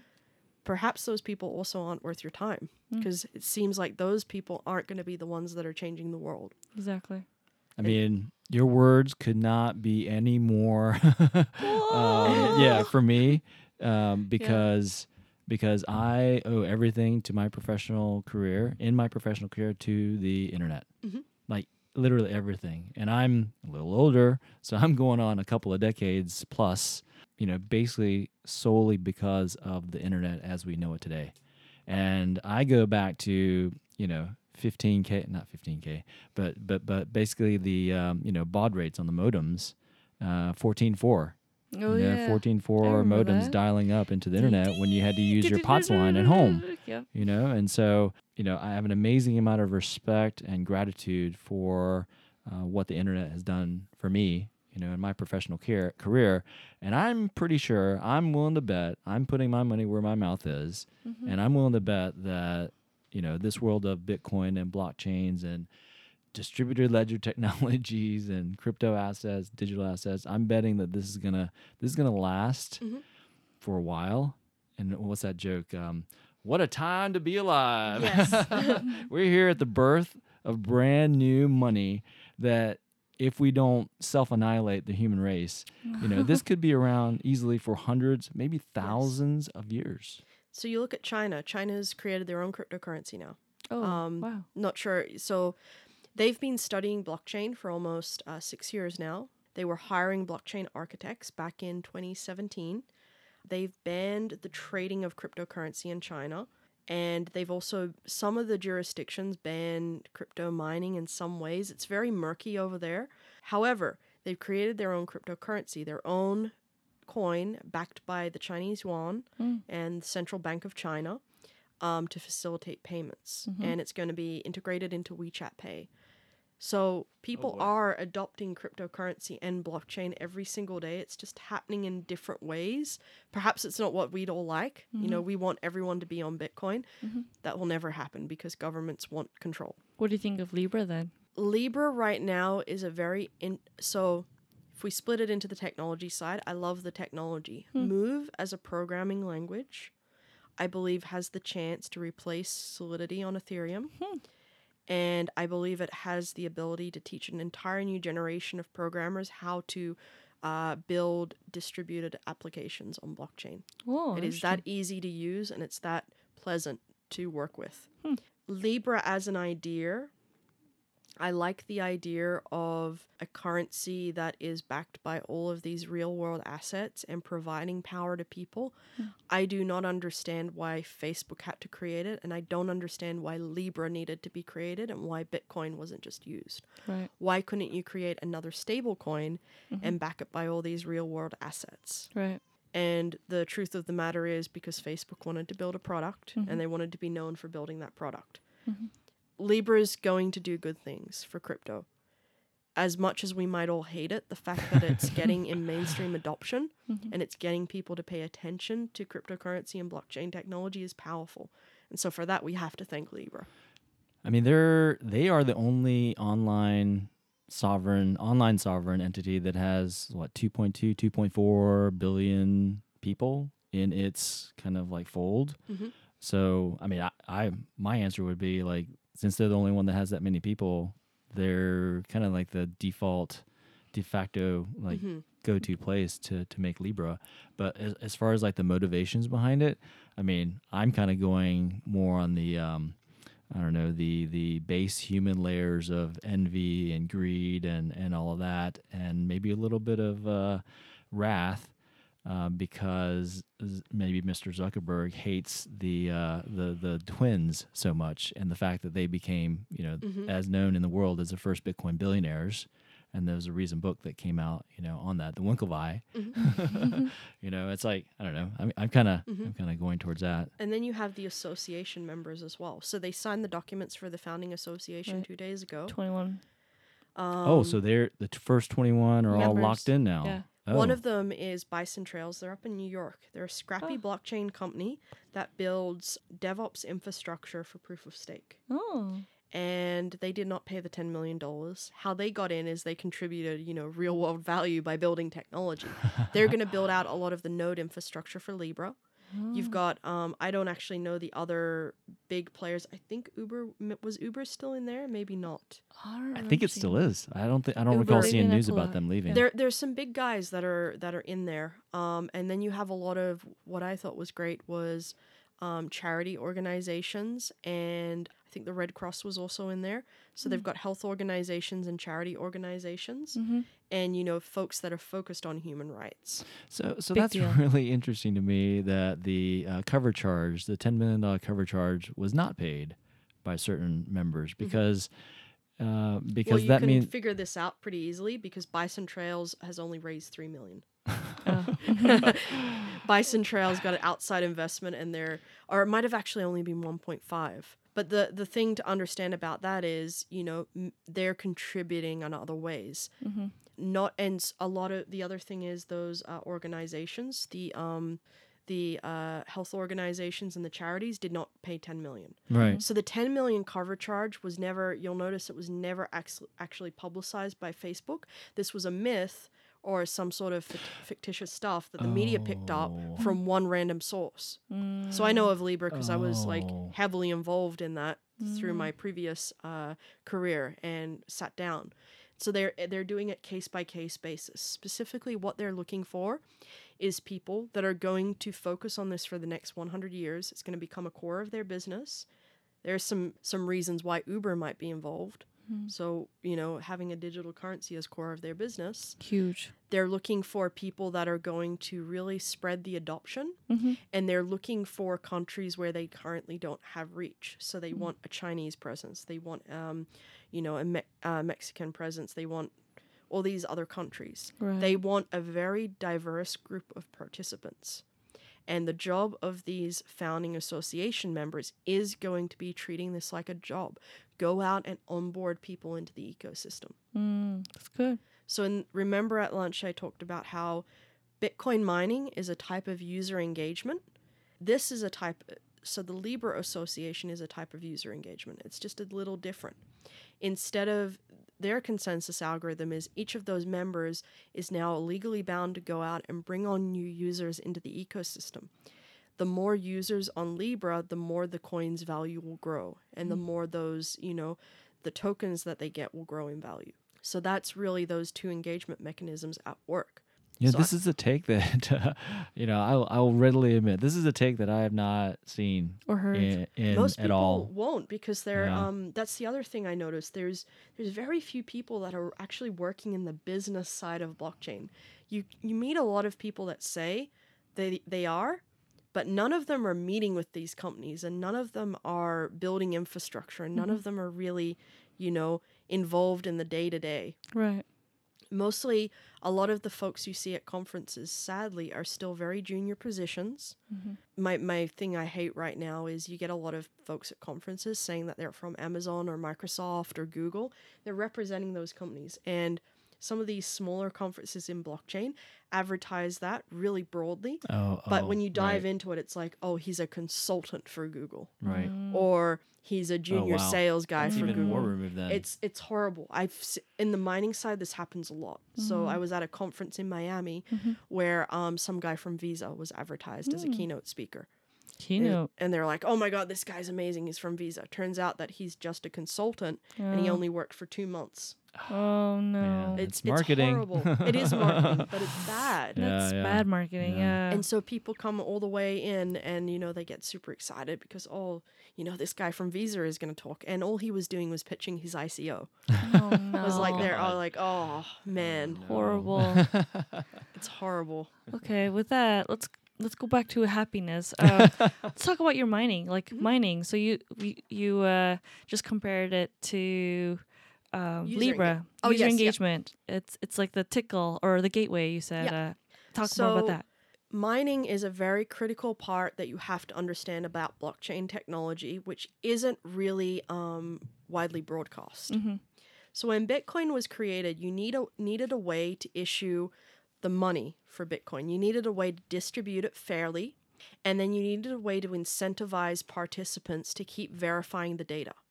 So in blockchain, you have auditors. That's basically what miners are. They're very, very, um, they're they're auditors that sit in their basements with their machines, and their job is to pour over the ledger, the books, and make sure you know everything's up and above Kosher. um, kosher okay.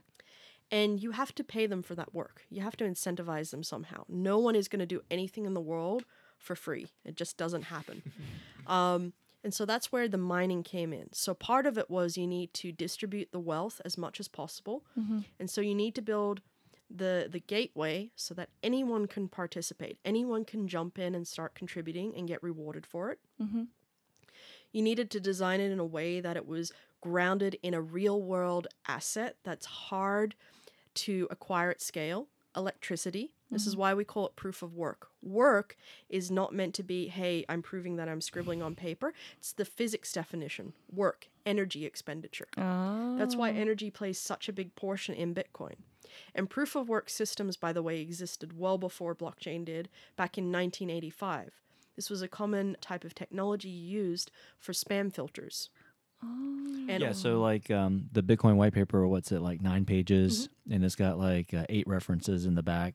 Some say that that last page of references is the most important because it contains actually the foundations that were all Lego pieced together Correct. to mm-hmm. form Bitcoin as we mm-hmm. know it today. And proof of work was one of those foundations. So it has some goals. Number one, a malicious actor should be punished heavily, should should not be able to easily modify the le- ledger or harm the ledger in any way. Amen. And so that's where you get the proof of work piece. Mm-hmm. It's very hard to amass a lot of energy at scale, and it's very hard to amass a lot of hardware at scale mm-hmm. because you need some sort of capex investment and an opex investment. And you need to repeat it. And after you've done your malicious activity on the ledger, you're also going to be harming your own investment in the chain. you're going to be, you know, damaging your own coin's value. So, in general, malicious actors won't want to go do that. The other part is, like I said, you need the gateway. You need to ensure everyone can get onboarded into the ecosystem in the same way, and that, you know, Alice has the exact same chance as Bob to earn a Bitcoin. That was the idea back then. And then also, it's about a way of competition. Mm-hmm. So, from competition comes specialization. Just like I grew my career and I became specialized in optimization, so too have people grown careers in Bitcoin and they've started to specialize against each other. Mm-hmm. Now, the problem was Satoshi didn't have a big hardware background. Mm-hmm. So that issuance piece, that fairness and fairness of issuance, became gamed heavily. And that's mm-hmm. okay. This happens in beta products all the time. You know, Bitcoin was going through its alpha test. Um, but what happened was um, it was designed to be running on CPUs. So the, the piece of hardware that is most commonly distributed around the world and everyone has access to it. And it turned out you could get a massive speed up if you understood how to do GPU programming. So people like me could come in and sell you a premium miner, and you could get a 40x advantage over the CPU guy. Okay, and so just for uh, simplicity, simplicity's sake, CP- CPU is central processing unit, which is the brains of any sort of computing device, and then GPU is the graphics processing. Uh, general, Oh, general, general. uh, general uh, processing unit. Oh, So oh, that's a that's graphics. a common yeah that's a common misconception. GPUs are not for graphics. Oh, I didn't know that. Yeah, so, So what? what? most people think GPUs are for graphics Yeah. because the original GPUs before Nvidia and AMD came into existence, the things like Voodoo, 3F uh, 3FX and that old stuff, it was for it was for games. Uh huh.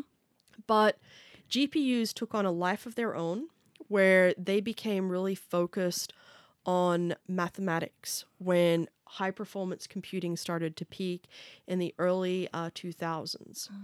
So a GPU has really been designed to be a very hardcore math, what we call an ASIC, an application specific integrated circuit. And that means that it's designed for a single task. A GPU's purpose in life is to go and crunch a bunch of numbers. CPUs aren't great at this. CPUs are very uh, single threaded. It means they can do one task, then move to the next. One task, move to the next. It's fine for your computer, it's fine for directing tasks, but it's not fine for doing complex tasks. GPUs, on the other hand, can do things in parallel, which means that they can do a part of this task, then move to the next one, then come back to task one. They can jump all around the board. Mm-hmm. They're very efficient, they're mm-hmm. very low power as well. Mm. So, most of the GPUs used today are used in healthcare, medicine, self driving, and fridges and microwaves. Oh wow. Interesting. GPUs are v- like, of course, they're heavily used in the gaming industry still, but a majority of what they're used for day to day is in the HPC, is in the computing and the AI space. Huh. And there's no graphics involved in that. It's just hmm. mathematics. Hmm. Oh, just math. So to solving. continue on that, so basically they gamed the GPU and turned it Exactly. into an application-specific integrated circuit, Yep. which A- is even faster. Exactly. And then you go up a step and you go into the FPGA land and you get 100x speed up. Oh my goodness. And then ASICs, real ASICs came out, which was custom silicon with the Bitcoin hashing algorithm Oh. um, embedded on it, and they became they become very fast and very power efficient. That was a thousand x speed up. Yeah, so that's something that I think um, most people don't understand, and it's kind of hard to think about it. But it's like you're taking software and you're actually uh, creating hardware with it, specialized hardware. Specialized and I, I know this because I grew up in telecom and wide area networks and internet, and I know that uh, you know basically you created very fast wide area networks by creating very fast chips, which is the ASICs, which is the software of routing routing mm-hmm. protocols of IP packets. You build that into hardware and make it as fast as you mm-hmm. can. The, the super easiest way to explain it is programming is about writing in a human readable language, and then you feed it to something called a compiler. Think of a compiler like a translator. Uh, The translator's job is to take it into machine language, zeros and ones, that the computer can understand. However, things always get lost in translation. In real life, that happens all the time. So sometimes you can skip that compiler, you can natively write in machine language. There's a step below that, which is called hardware. And that's where you take those zeros and ones and you turn it into circuits. This is how computers are made up. They're a bunch of very tightly packed circuits. And all you do is you go and create a custom circuit, and its whole job is to just keep completing one task. Oh. And so this was what a, a Bitcoin ASIC is. It's a piece of silicon, very tiny, designed to com- do one task. Find a oh. Bitcoin hash. Find, specifically, technically for the folks that are listening, find a nonce. And that's it. And that's all it does at scale with many, many, many chips. This makes so much more sense now. The problem with all of this was the only people that knew about GPUs, FPGAs, or ASICs were Uh-huh. people like me on Bitcoin Talk, involved in the ecosystem. uh-huh. And all of a sudden, the the people that had a 1000x speed up got a lion's share of the Bitcoin, and the poor guys with CPUs couldn't find a block. No bueno. So then, what was created was pools. You'll hear Fidelity Investments, uh, right here in in Seattle, actually, aren't they? Fidelity Investments. Mm-hmm. Uh, I think they're based out of San Fran. I want to say. Ah, they have an okay. office here. They have They do have a big office here. Yeah. So they're um they're Bitcoin crazy, and one of their folks, Bob McElrath, talks quite heavily about the centralization of mining pools. Is he part of the blockchain council? Is Fidelity part of the No. blockchain We need to council? get him on there. I think you do. So mining pools, all the little CPU miners were angry. They're like, "Oh my god, we can't get a block." Because what used to happen was was a randomized lottery. You basically there was a piece of work mm-hmm. and then everyone competed to get the work done and whoever won the puzzle got the reward. Mm-hmm. It was only one winner.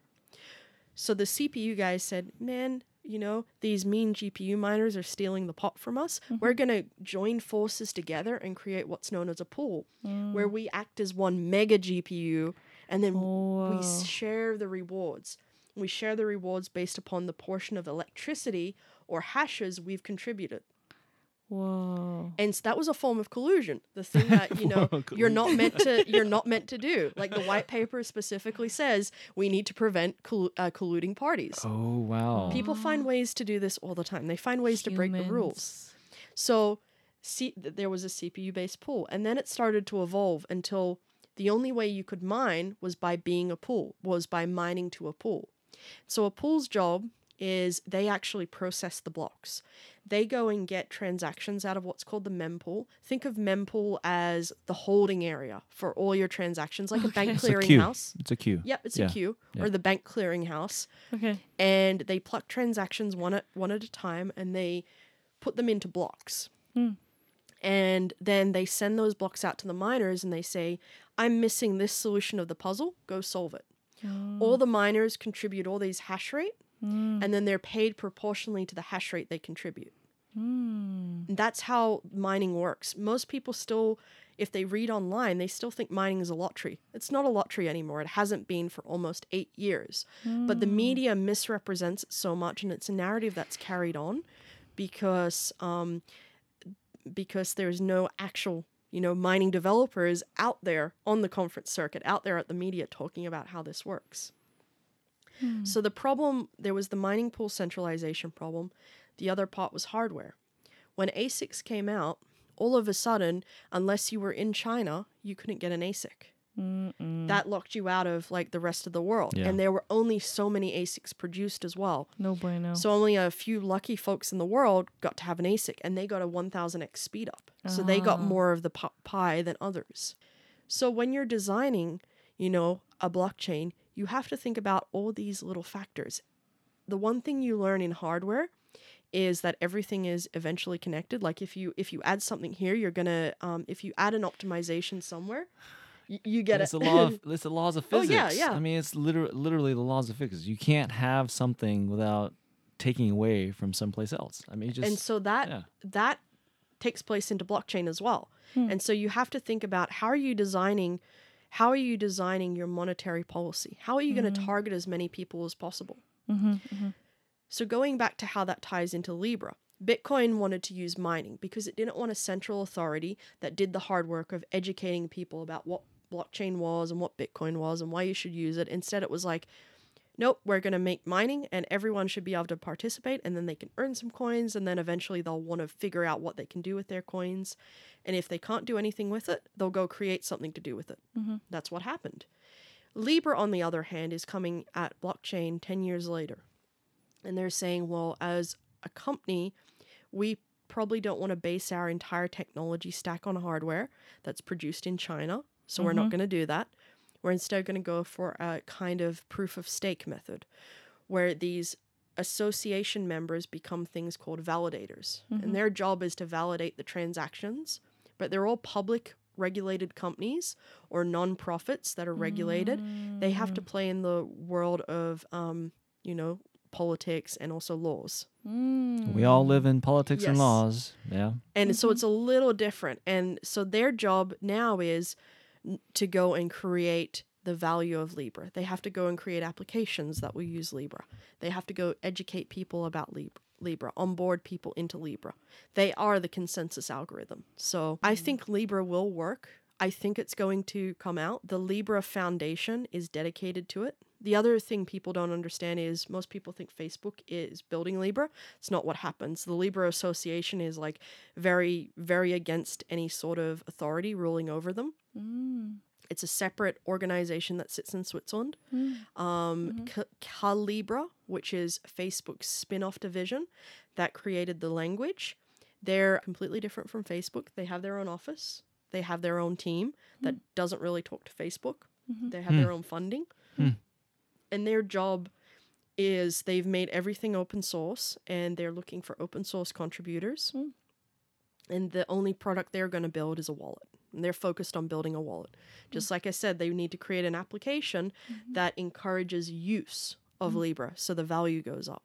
Yeah. So again, thank you for this take Yeah, because this is a really, really detailed and nuanced, you know, way to look at it that I had not, you know, read or heard before. And so I kind of gotta like now I realize maybe the U.S. government has it all wrong and creating the fear of being dragged in front of Congress to be interrogated by Congress. Maybe they need to rethink uh, the kind of the fear they're they're putting into companies because company notable companies are withdrawing. Uh, you know, instead of uh, fighting it and making fear happen, maybe like figure out how to work. I don't know Together. some- Their some big together. thing is, once again, they were, I, I see it clear as day. They were misled by the media. How do all these people know about Libra? They read about it on, you know, the Washington or Huffington Post or the Wall Street Journal. They read about it in the news. Where did the news get their information from? Some random outsider, like on the internet. One of the things you can do now, which is really scary, is you can sit with a fake pseudonym online and say, "Hey, I have exclusive in- insider information," Mm. and act as an authority figure, and people blindly believe you. They do. I've gone through this myself. When I created ProgPoW, there's many articles about it. When I created that algorithm, it was largely ignored for a year and a half until it got pushed into mainstream adoption for Ethereum. All of a sudden, people went and said, "Oh my god, this person is paid by Nvidia and she's been colluding with Nvidia to create this algorithm." Hmm. And oh, there's all these other companies that are funding her and she's just an agent of all these very evil actors. Why? because someone decided it would be very funny to go on Reddit, make a post, and act as a figure of authority. Hmm. And then I watched as all the mainstream media picked it up and re- and quoted this, per- or sorry, they didn't officially quote the person. They just literally parroted what he had said, hoping no one would go find the original Reddit post. And it was baffling.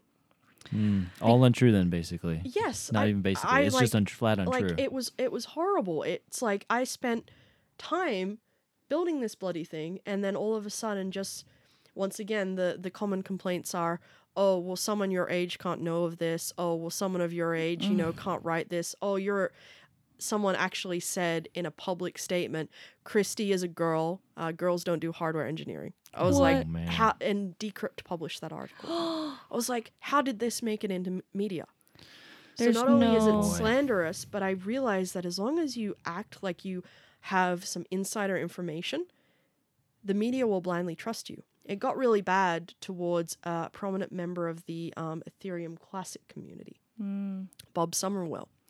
He got given some documents someone had doctored, Oh no. and they did a really bad job as well. They made a fake WhatsApp screenshot of me apparently talking to the contact name was Nvidia Corporation. This is how bad the job was Wow. who puts Nvidia Corporation in their in their in their directory? Like when you put a name Yeah. or like something, no, instead it's Nvidia Corporation, and then the um, user icon is like a shadowy figure.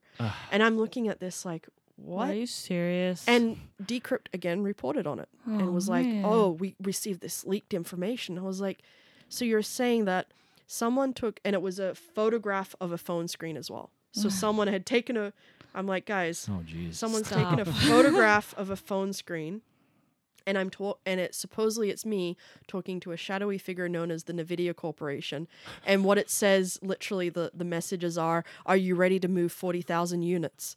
I'm like, "Yes." I'm like, "How is this proof of collusion at all?"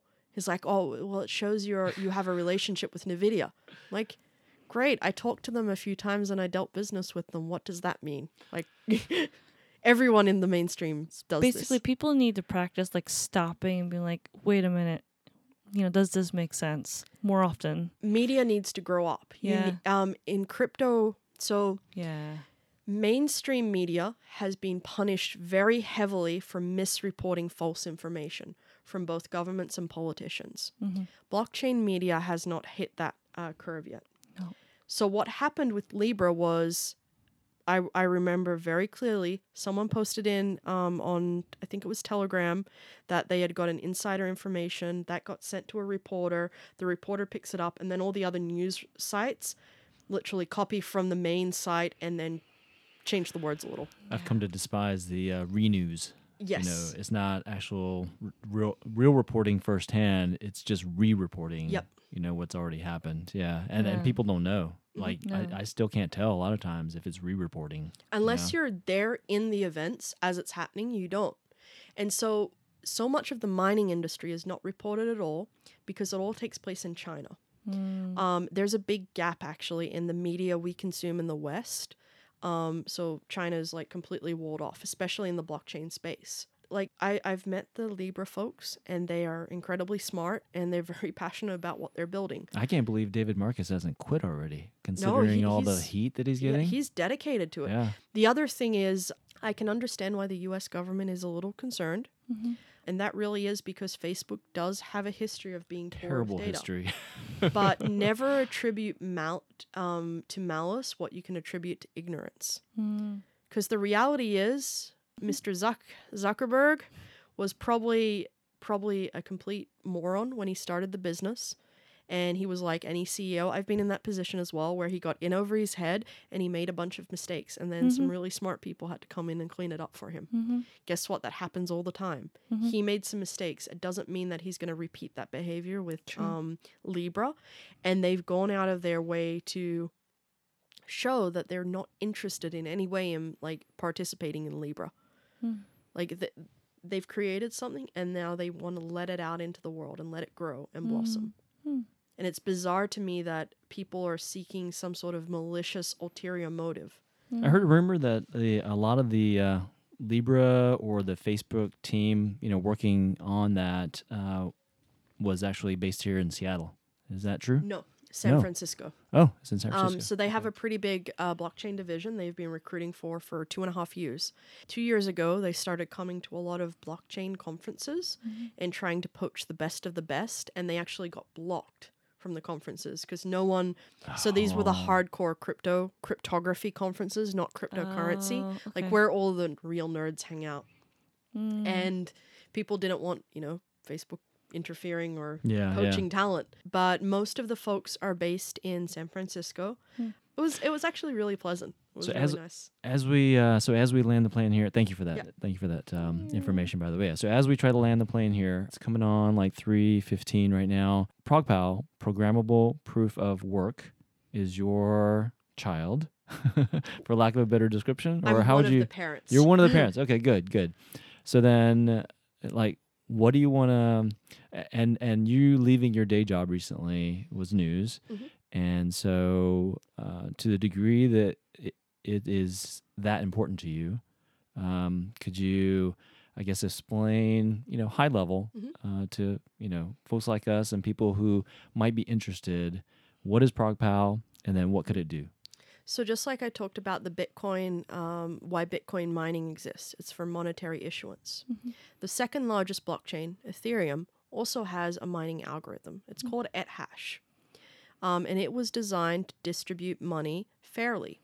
They chose to target GPUs because what they said was GPUs are most commonly distributed and widely available to everyone. That was their focus and their goal. Mm-hmm.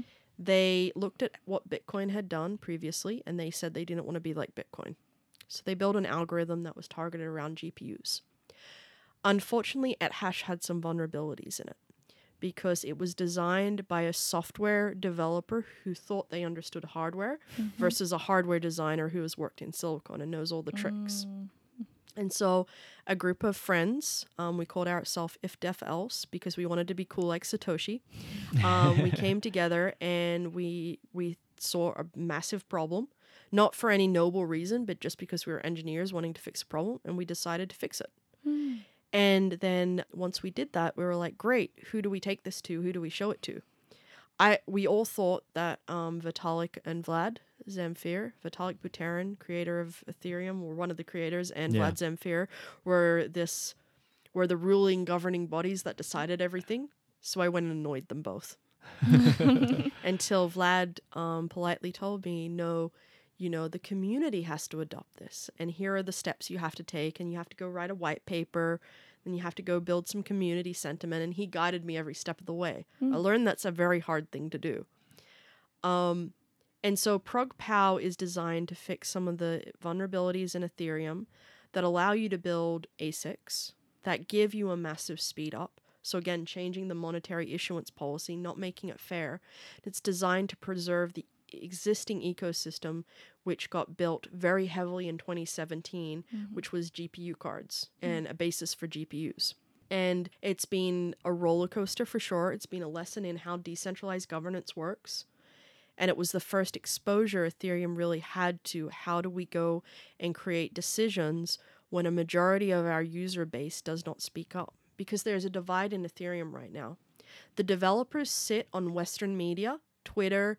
Um, there's a thing called Gitter, which is like developer chat, and in calls on Skype. But a majority of the miners are in China or places that are disenfranchised and don't have access to those technologies because of censorship, or maybe it's just not common to their day to day stuff, or they don't speak English. How do you go create collect sentiment from your entire population when you don't even know how to speak to them? Uh oh. It's a big, big lesson. And then the other piece of it was the reason why I was passionate about creating ProgPow and pushing it out into the ecosystem is I was des- I was involved in designing the Ethereum ASICs. Mm. So so I knew they were out there. And the people that had an Ethereum ASIC all of a sudden didn't want the monetary policy to be changed mm. because they had made an investment. Oh, yes. So a lot of my opposition has been people that are very strongly against um, changing the algorithm because they already have that advantage and they get more money every day. Again, monetary policy is, you know, no one wants fairness. Um, a lot of people call me a communist when I s- when I say things like this. The trolls. But yes, but the whole point is everyone needs to be at that same starting point. If Bob has a, a much higher um, ceiling and like he has some sort of secret optimization that Alice doesn't know about, the floor isn't very even. Right. It's been a fantastic lesson in teaching the world about hardware um, and about how the psychology of mining works and really connecting a lot of these gaps. It was eye opening to see some really intelligent people in the Ethereum developer community not even understand how mining works. Like I explained today, most people still think it's a luck game where, you know, only one person gets a reward. there is randomness. There is. and that and that gets confused with Mm-hmm. um, this word luck. Most people think know. everyone's wasting energy and all chasing the same problem. That's not how it's working anymore. Pools do all of that work and they coordinate with each other, and that's a big problem for sure. But that's how it works. And you know, you contribute so much electri- um, you contribute so much electricity and hashes to a pool, and you get paid proportionally to that. That's it. And it's no, no no one on the media, even CoinDesk's own educational articles, don't talk about this. Hmm. Core Scientific forced me to learn about how bad it is because all of my colleagues really wanted to understand about this blockchain thing and they started looking online and I realized how bad the materials were when they started talking to me about it. I was like, hmm. "Where did you read that? That's horribly wrong." Oh, I've never had to read CoinDesk's educational articles. I've never had to read like all this educational material out there. So it's been a it's been a complete blindside for me, right? Wow. It's it's so bad and it was used to be like that on the monetary side of Bitcoin back before real authorities like Anthony or how do you pronounce his last name? Um and top Oh, Antonopoulos. Yeah, yeah, go. yeah, yeah. Andreas Antonopoulos. Yeah, sorry, yeah, yeah. sorry, Andreas. I butchered your name, but like until he came out and actually started talking about the monetary issuance side of things. Wow. It's trying to connect all the. Whoa. So then, uh, so then, ProgPoW. I mean, so Mhm. what do you? uh, What's the current status, and like, where would you like to see So it go? it's been pulled into mainstream adoption. Um, the plan is to adopt it into Ethereum next year. wow. Um, and that has been the plan. It actually had two audits. One audit was done by Intel, which I'm really proud of. Um, and then it had a software audit done by Least Authority, who did the audit for Zcash and Ethereum before. Um, Hmm. And the audits, the audits were funded because someone, again on the internet, decided to take a position and say Kristy's left some optimization in there that only she knows, mm. and there's a backdoor in there. Oh. and a lot of fake news was created and a lot of fake media. And so then the ethereum developer community said well we b- guess we better get an audit the audit came back squeaky clean and there was no of course there was no backdoor Oh, and i'm man. what i kept saying is am i that badass that somehow you know i managed to fool the entire world and so that's been their the opposition's repeated points they try and they try and create this technical word salad to confuse people or they create a lot of fake propaganda. Now, as as CTO of a company that plans to go public, I cannot go and fight a lot of that. I can't be out, you know, in the limelight talking about ProgPoW. I can't actually talk a lot about things that, you know, don't involve my day job. Number one, it's not fair to my company because I'm spending time on something else other than the company. Number two, you know, you just it's just not good form. Mm-hmm. But if I step away from that, you know, then I have all my time freed up and I can start to educate the space. And that's what needs to happen. There needs to be a lot of education. Just like today, you've sort of understood why mining is important. Mm-hmm. I have to go out there and educate the world on that whole piece that is missing in people's knowledge gaps. Completely, yeah. And it's not going to happen if I sit as CTO of a company. It's not going to happen if I sit in my house. It's going to happen through writing and through speaking and through podcasts and through all sorts of other forms of media. I'd love to invite you to. Uh, we have a lot of um, speaking engagements as council to policymakers, and we're actually doing a couple trips down to Olympia. Oh, so I'd love to invite you to be our um, expert. I'd love If you'd to. love to, I'd love to. Yeah, just She's literally, you know. Oh my God. She's literally a O1A. she's literally an O1A, an OG. Yes. yeah. Seriously, I want to. Like, I'm trying to think. Wow. Uh, Yeah. This would be. I mean, could you? This is like you know, you're an artist. Arry's an artist, and so it's like this is like you know the old joke because I'm a huge fan of um of uh, movies and television, and so it's the old joke is um you know life imitating art, which imitates life. And you know to literally have someone who was brought into the system, uh, I- I'm sorry, brought in to live in the United States under a very special visa, Very, very. to go into you know congressional and senate you know uh, environments to speak as the expert Yeah. as that they were brought in for yeah. it, it, that's it just seems so poetic I'd to love I would love, and you know, we actually have several uh, local governments that are interested in Oh, really? uh, furthering the adoption of blockchain, and so um, helping us figure out what are the best use cases to implement right away to showcase the power that could be unleashed. Uh, we would really love your brain.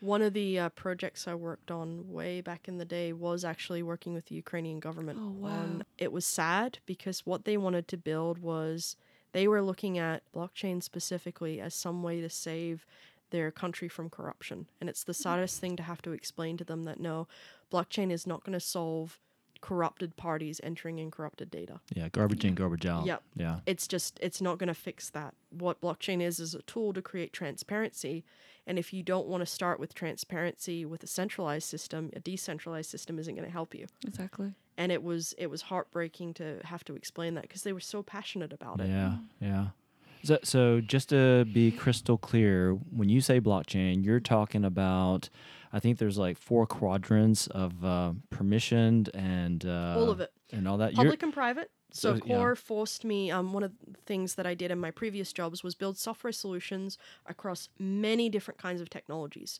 Go build an application, figure out what is the application, and then what is the right blockchain technology, right like Bitcoin, Zcash, or Monero, that matches this application. Versus what usually happens, where you build you build an application on a technology and you shoehorn it in. mm-hmm. So it's it's anywhere from sometimes companies want a private blockchain and there are valid use cases for it. Sometimes you want an open blockchain. There's permissioned and permissionless. And there's also consensus algorithms when you throw them in, change how a blockchain works. There's proof of authority, where one node has authority over what goes in. There's proof of stake, where no one has authority over what goes in, but only a few people can verify or validate it. So then, if it's all those definitions, how do we uh, um, how do we use the blo- word blockchain and and try to be as um, as sort of spe- specific as possible, though? So the big piece is you liken blockchain to programming. Programming is very broad. So Yes. is AI. That's what blockchain is. It's very broad. Then you break it down. When people say, you know, they're talking about digital assets. That's a definition. And then I think the other thing that might help is teaching people how you go build your own blockchain. So this is something mining developers got commissioned to do quite heavily. Litecoin didn't start because you know some really fat or sorry, um, I'll actually pick a real technology. Dash didn't start because there were some really intelligent people that wanted to create you know a brand new revolutionary coin. What happened was, oh, I want to make my own coin. I can commission this person to fork Bitcoin for me, make some tweaks so it's unique, and then I can go and make a ton of money. Right, right, right. So teaching people how a blockchain is created might also teach them, you know, how to understand it. So when you're creating a blockchain, you have like five different parameters and you can slot in different technologies into there. Mm. And it's kind of like n- no different to building, um, no different to the programming space. You pick a programming language, hmm. so C, C++. You pick a target platform, Mac, Windows, or Linux. You pick your target audience, hmm. and then you might pick like your colors and you build your product around it. Blockchain is the same. You pick your consensus algorithm, hmm. you pick the cryptography behind it. So Zcash, its big thing is zero knowledge proofs. How do I how do I prove something without having all the information to back it up? How do I prove something unequivocally? So that's you pick that, pick your monetary uh, issuance policy and your your supply, and some some coins go a step further and define their inflation and deflation schedule, which is pretty cool. And then that's it. That's how you build a blockchain. So, are you? Um, I mean, so should corporations who want to build their own permissioned private blockchain? They're multinational company. They got data centers all over the world. They could benefit from this, maybe in the back office somehow. You're okay with them calling that a blockchain solution? Yes. Okay. because it is Okay. blockchain. They Okay. shouldn't call it Bitcoin because it's not Bitcoin. but it is a type of blockchain. Um, Yeah. But the the key you always when you're educating or defining definitions take it from Wikipedia or from like you know Merriam Merriam Webster. Hmm. So blockchain is defined as distributed digital ledger that is decentralized. That Okay. that's a lot of buzzwords, but the hmm. distributed portion is important. Hmm. It means that data can be sent from China to the US with hopefully very little lag in b- between. It's digital, so it has no physical. That that one's tricky because mm-hmm. it will always have a physical presence, but the goal is that it can also have a digital presence, and then decentralized, meaning that no one authority that Well, bulb, that part, if it's yeah. one company, it can still be decentralized if it's within a company. IBM's food blockchain is a private blockchain. It's Okay. decentralized because no one authority has any say over it. IBM shares it with Walmart and a bunch of other companies. They all list- oh, I see. Mm. I they all see. share ownership of the ledger, but no one party has any say. so that would be more permissioned. It would be. okay. Blockchain is useless if you want to do anything within your company that doesn't involve outside interactions. like it, Right, it has no benefit. right. You only want to build a blockchain application. The other piece is taking advantage of someone else's OPEX expenditure. Again, buzzwordy there. When you run an application, if you're a small or medium business, you're probably running it on Amazon and you have to pay a monthly bill to maintain it. Mm-hmm. With a blockchain application, the miners maintain it for you. That's hmm. they're actually paid to maintain that for you. So you can actually take your very data intensive application and push it onto public blockchain technology. Doesn't compromise the data. No one can view the data except for you if you have your private keys. But what happens is those miners are suddenly, you know, paid to run and maintain your application.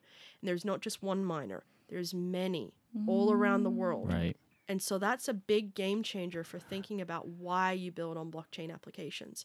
You're transforming that OPEX you have to pay every month into someone else's problem. I think Arry's going to be doing some repeat uh, listens of this show I think I'm gonna re- because it's she's gonna be be, using it to help her help her out in her. Uh, Connecting a lot more dots. Yeah, thank you so much. Of Um, course. I'm I'm like do you have time to go over maybe a couple more? Let's talk about trolls. Trolls. yes. So how do you handle trolls? What is your what is your philosophy and life, um, I guess, viewpoint when it comes to um, online trolling? I got told that I'm a very provocative person. That was very interesting.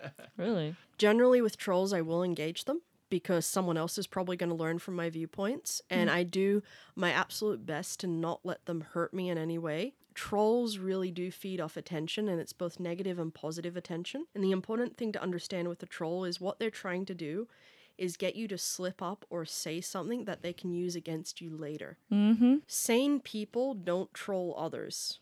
Now, there are some wonderful people I admire, like Vlad Zamfir, that are trolls by design. and specifically, why they are trolls is they make very outlandish statements, and then they watch a lot of people get very upset about it, and then they just sit back and laugh. What Vlad does is a little different because really he makes statements not directed at any one person and just likes to see the chaos it causes. Online trolls will usually attack individuals. And I always think these are people that are, you know, they they have some sort of hurt or some sort of frustration in their life that they can't solve in any other way, so they just want to take it out on others. I block immediately. So the one thing is never be afraid. People will tell you, especially in this age of digi- digital media, that you are not allowed to censor others. Um, and they say that in forms of like blocking on Twitter. Twitter also has a feature for hiding comments. No, never let anyone feel bad about making sure that you can use, you know, online media in a safe way. Get rid of the negative, horrible people that contribute no value. So I, we have a good friend who's an attorney, and he made a joke about this once uh, that I had loved, uh, which is, you know, someone will like scream about you blocked me, you're you're like preventing my freedom of speech. It's like, no, you can say whatever you want. I just I just don't want to hear it. Bingo. Yeah. and so Twitter builds these things. It, it can be horrible. I've had, so going through my O1A process, I had a lot of the opponents against ProgPoW right into the immigration department um, asking for my removal.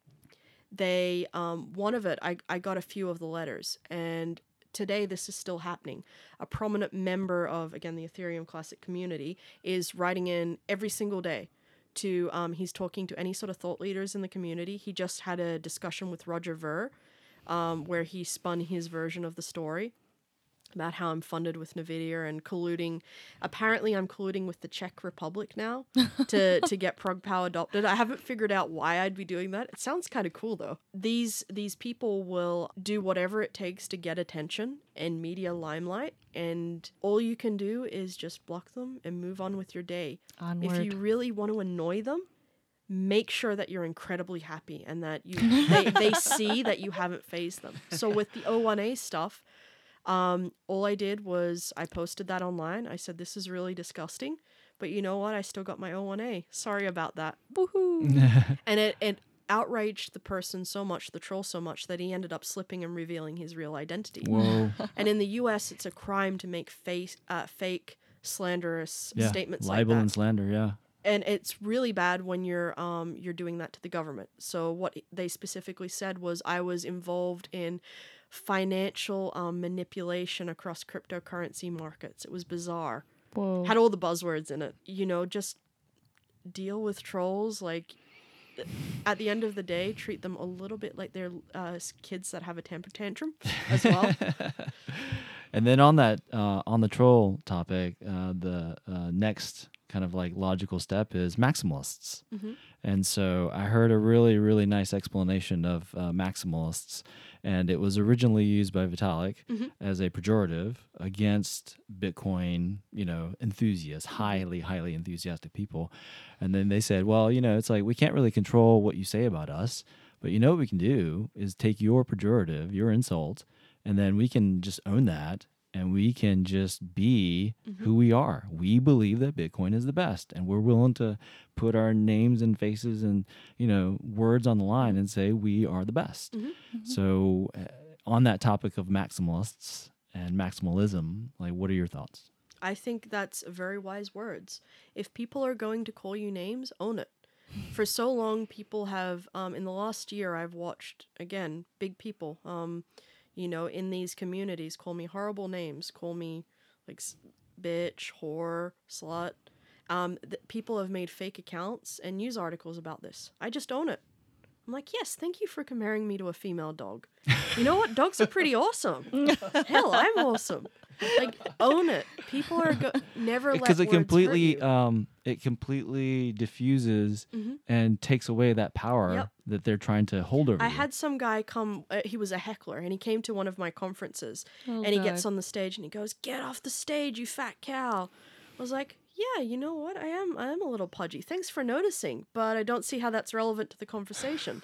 And it diffuses the situation entirely, and they get stunned, and then everyone else turns to him and they're like, "Ew." Shut Like, up. why would you do that? cool, Yeah. Don't ever let people phase you with words. If you give words power, that's how they do damage. Words words have no power unless you give it to them. So, you know, let people call you horrible things. Just keep on being yourself, keep on kicking butt, and the people that really matter in the world will start seeing how you act in the face of adversi- adversity and they'll admire you more for that. That's a lesson I learned from my boss, Kevin. Like he he taught me you always have to keep your head head high even when people are insulting you and calling you horrible things. Act with respect, keep your head high, and always maintain professionalism. Act with integrity. Yep. Actions speak louder than words, and uh, be professional. Yep. Man, Um, I can't there's tell a you. quote. Go ahead. Go ahead. There's a quote. Um, you're always on parade. Yes. General Um, Patton. Yeah, and so um, I'm really been digesting that that Mm-hmm. quote, which is is really important because like where what are you, what is your trail of history and what have you been doing with your life, um, Yep. and let that speak for itself. You know, Exactly. people say what they say. And the other thing is never be afraid to be human. It's okay if you make mistakes. Anyone that punishes you for being human and making a mistake is a horrible person. Like we all say silly things. We Yeah. all have bad days. Yeah. You know, we all make mistakes in business. Yeah.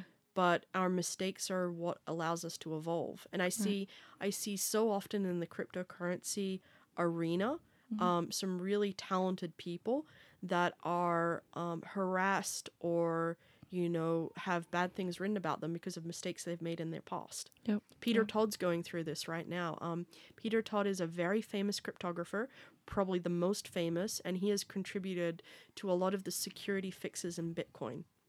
He speaks at length with governments around the world about the security and the cryptography portion of crypto uh, of Bitcoin. And recently, three women accused him of rape. Oh no. I know Peter Todd, and he's a sweetheart. Like he's he's he's a very innocent guy, and also he's um like he just would never do that. But again, what these people did is they created fake statements online, fake media, and then that's that's how they w- Mm. that's how they push their narrative. It's all settled out of courts, apparently, uh, from what I last heard, and that was something that happened in the past. And still, the media drags that up and says, I "Oh, look the at this horrible person! Look at what he done." This work he did over here that s- cured cancer needs to be judged seriously because oh, he was accused of rape back in X Y Z. You don't do that with you don't do that with humans. Like everyone makes makes mistakes. I gotta tell you, you are so wise beyond your years. So and so wise. seriously, I want. um, I'm like, I can learn so much from her.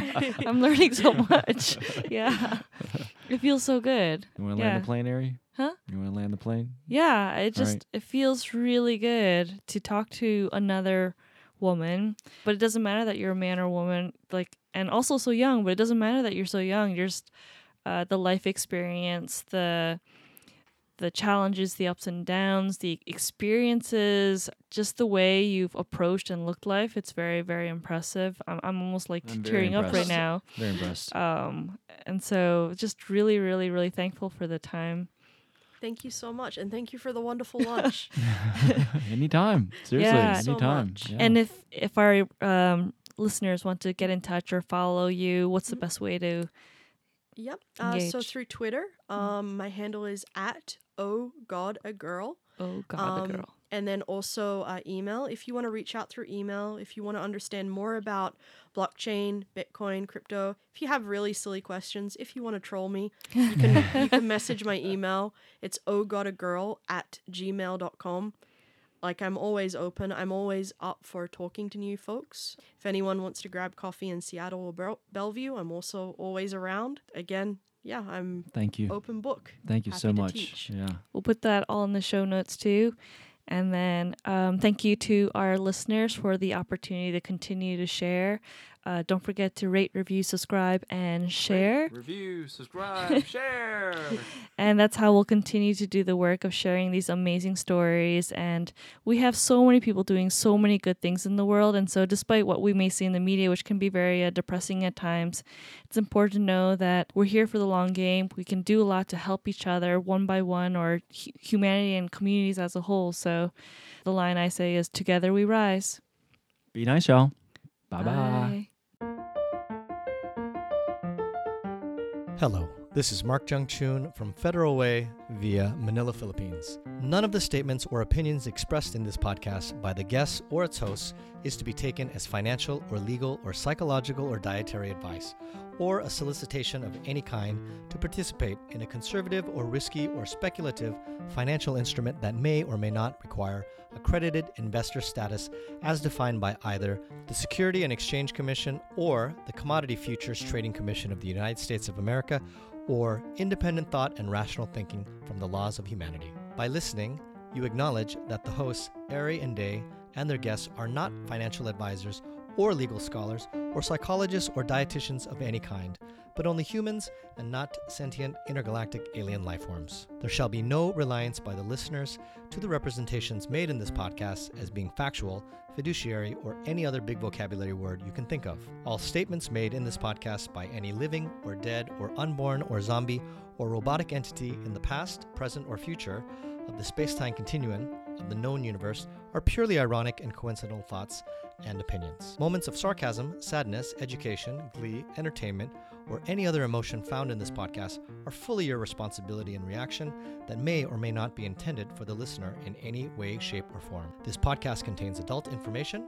Discretion is strongly advised. Thank you for listening.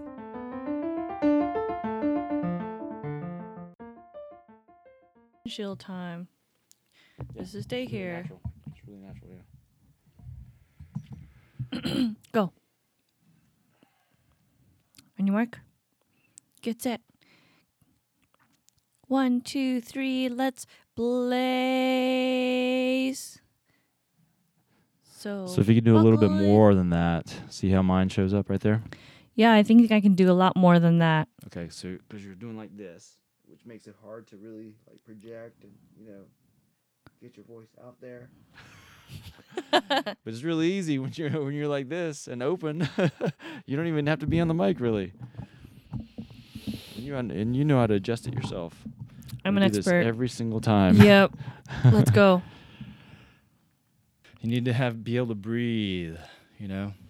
Like the number one thing that people don't do when they're on stage is actually breathe when they're talking. Yep. and then you run out of breath. Yep. All right, so if you could uh, give me some mic check. Hello, my name is Kristy-Leigh Minehan, and I am sitting here today with Arry and Dae. with a bunch of boxes behind you. The Lowe's blockchain.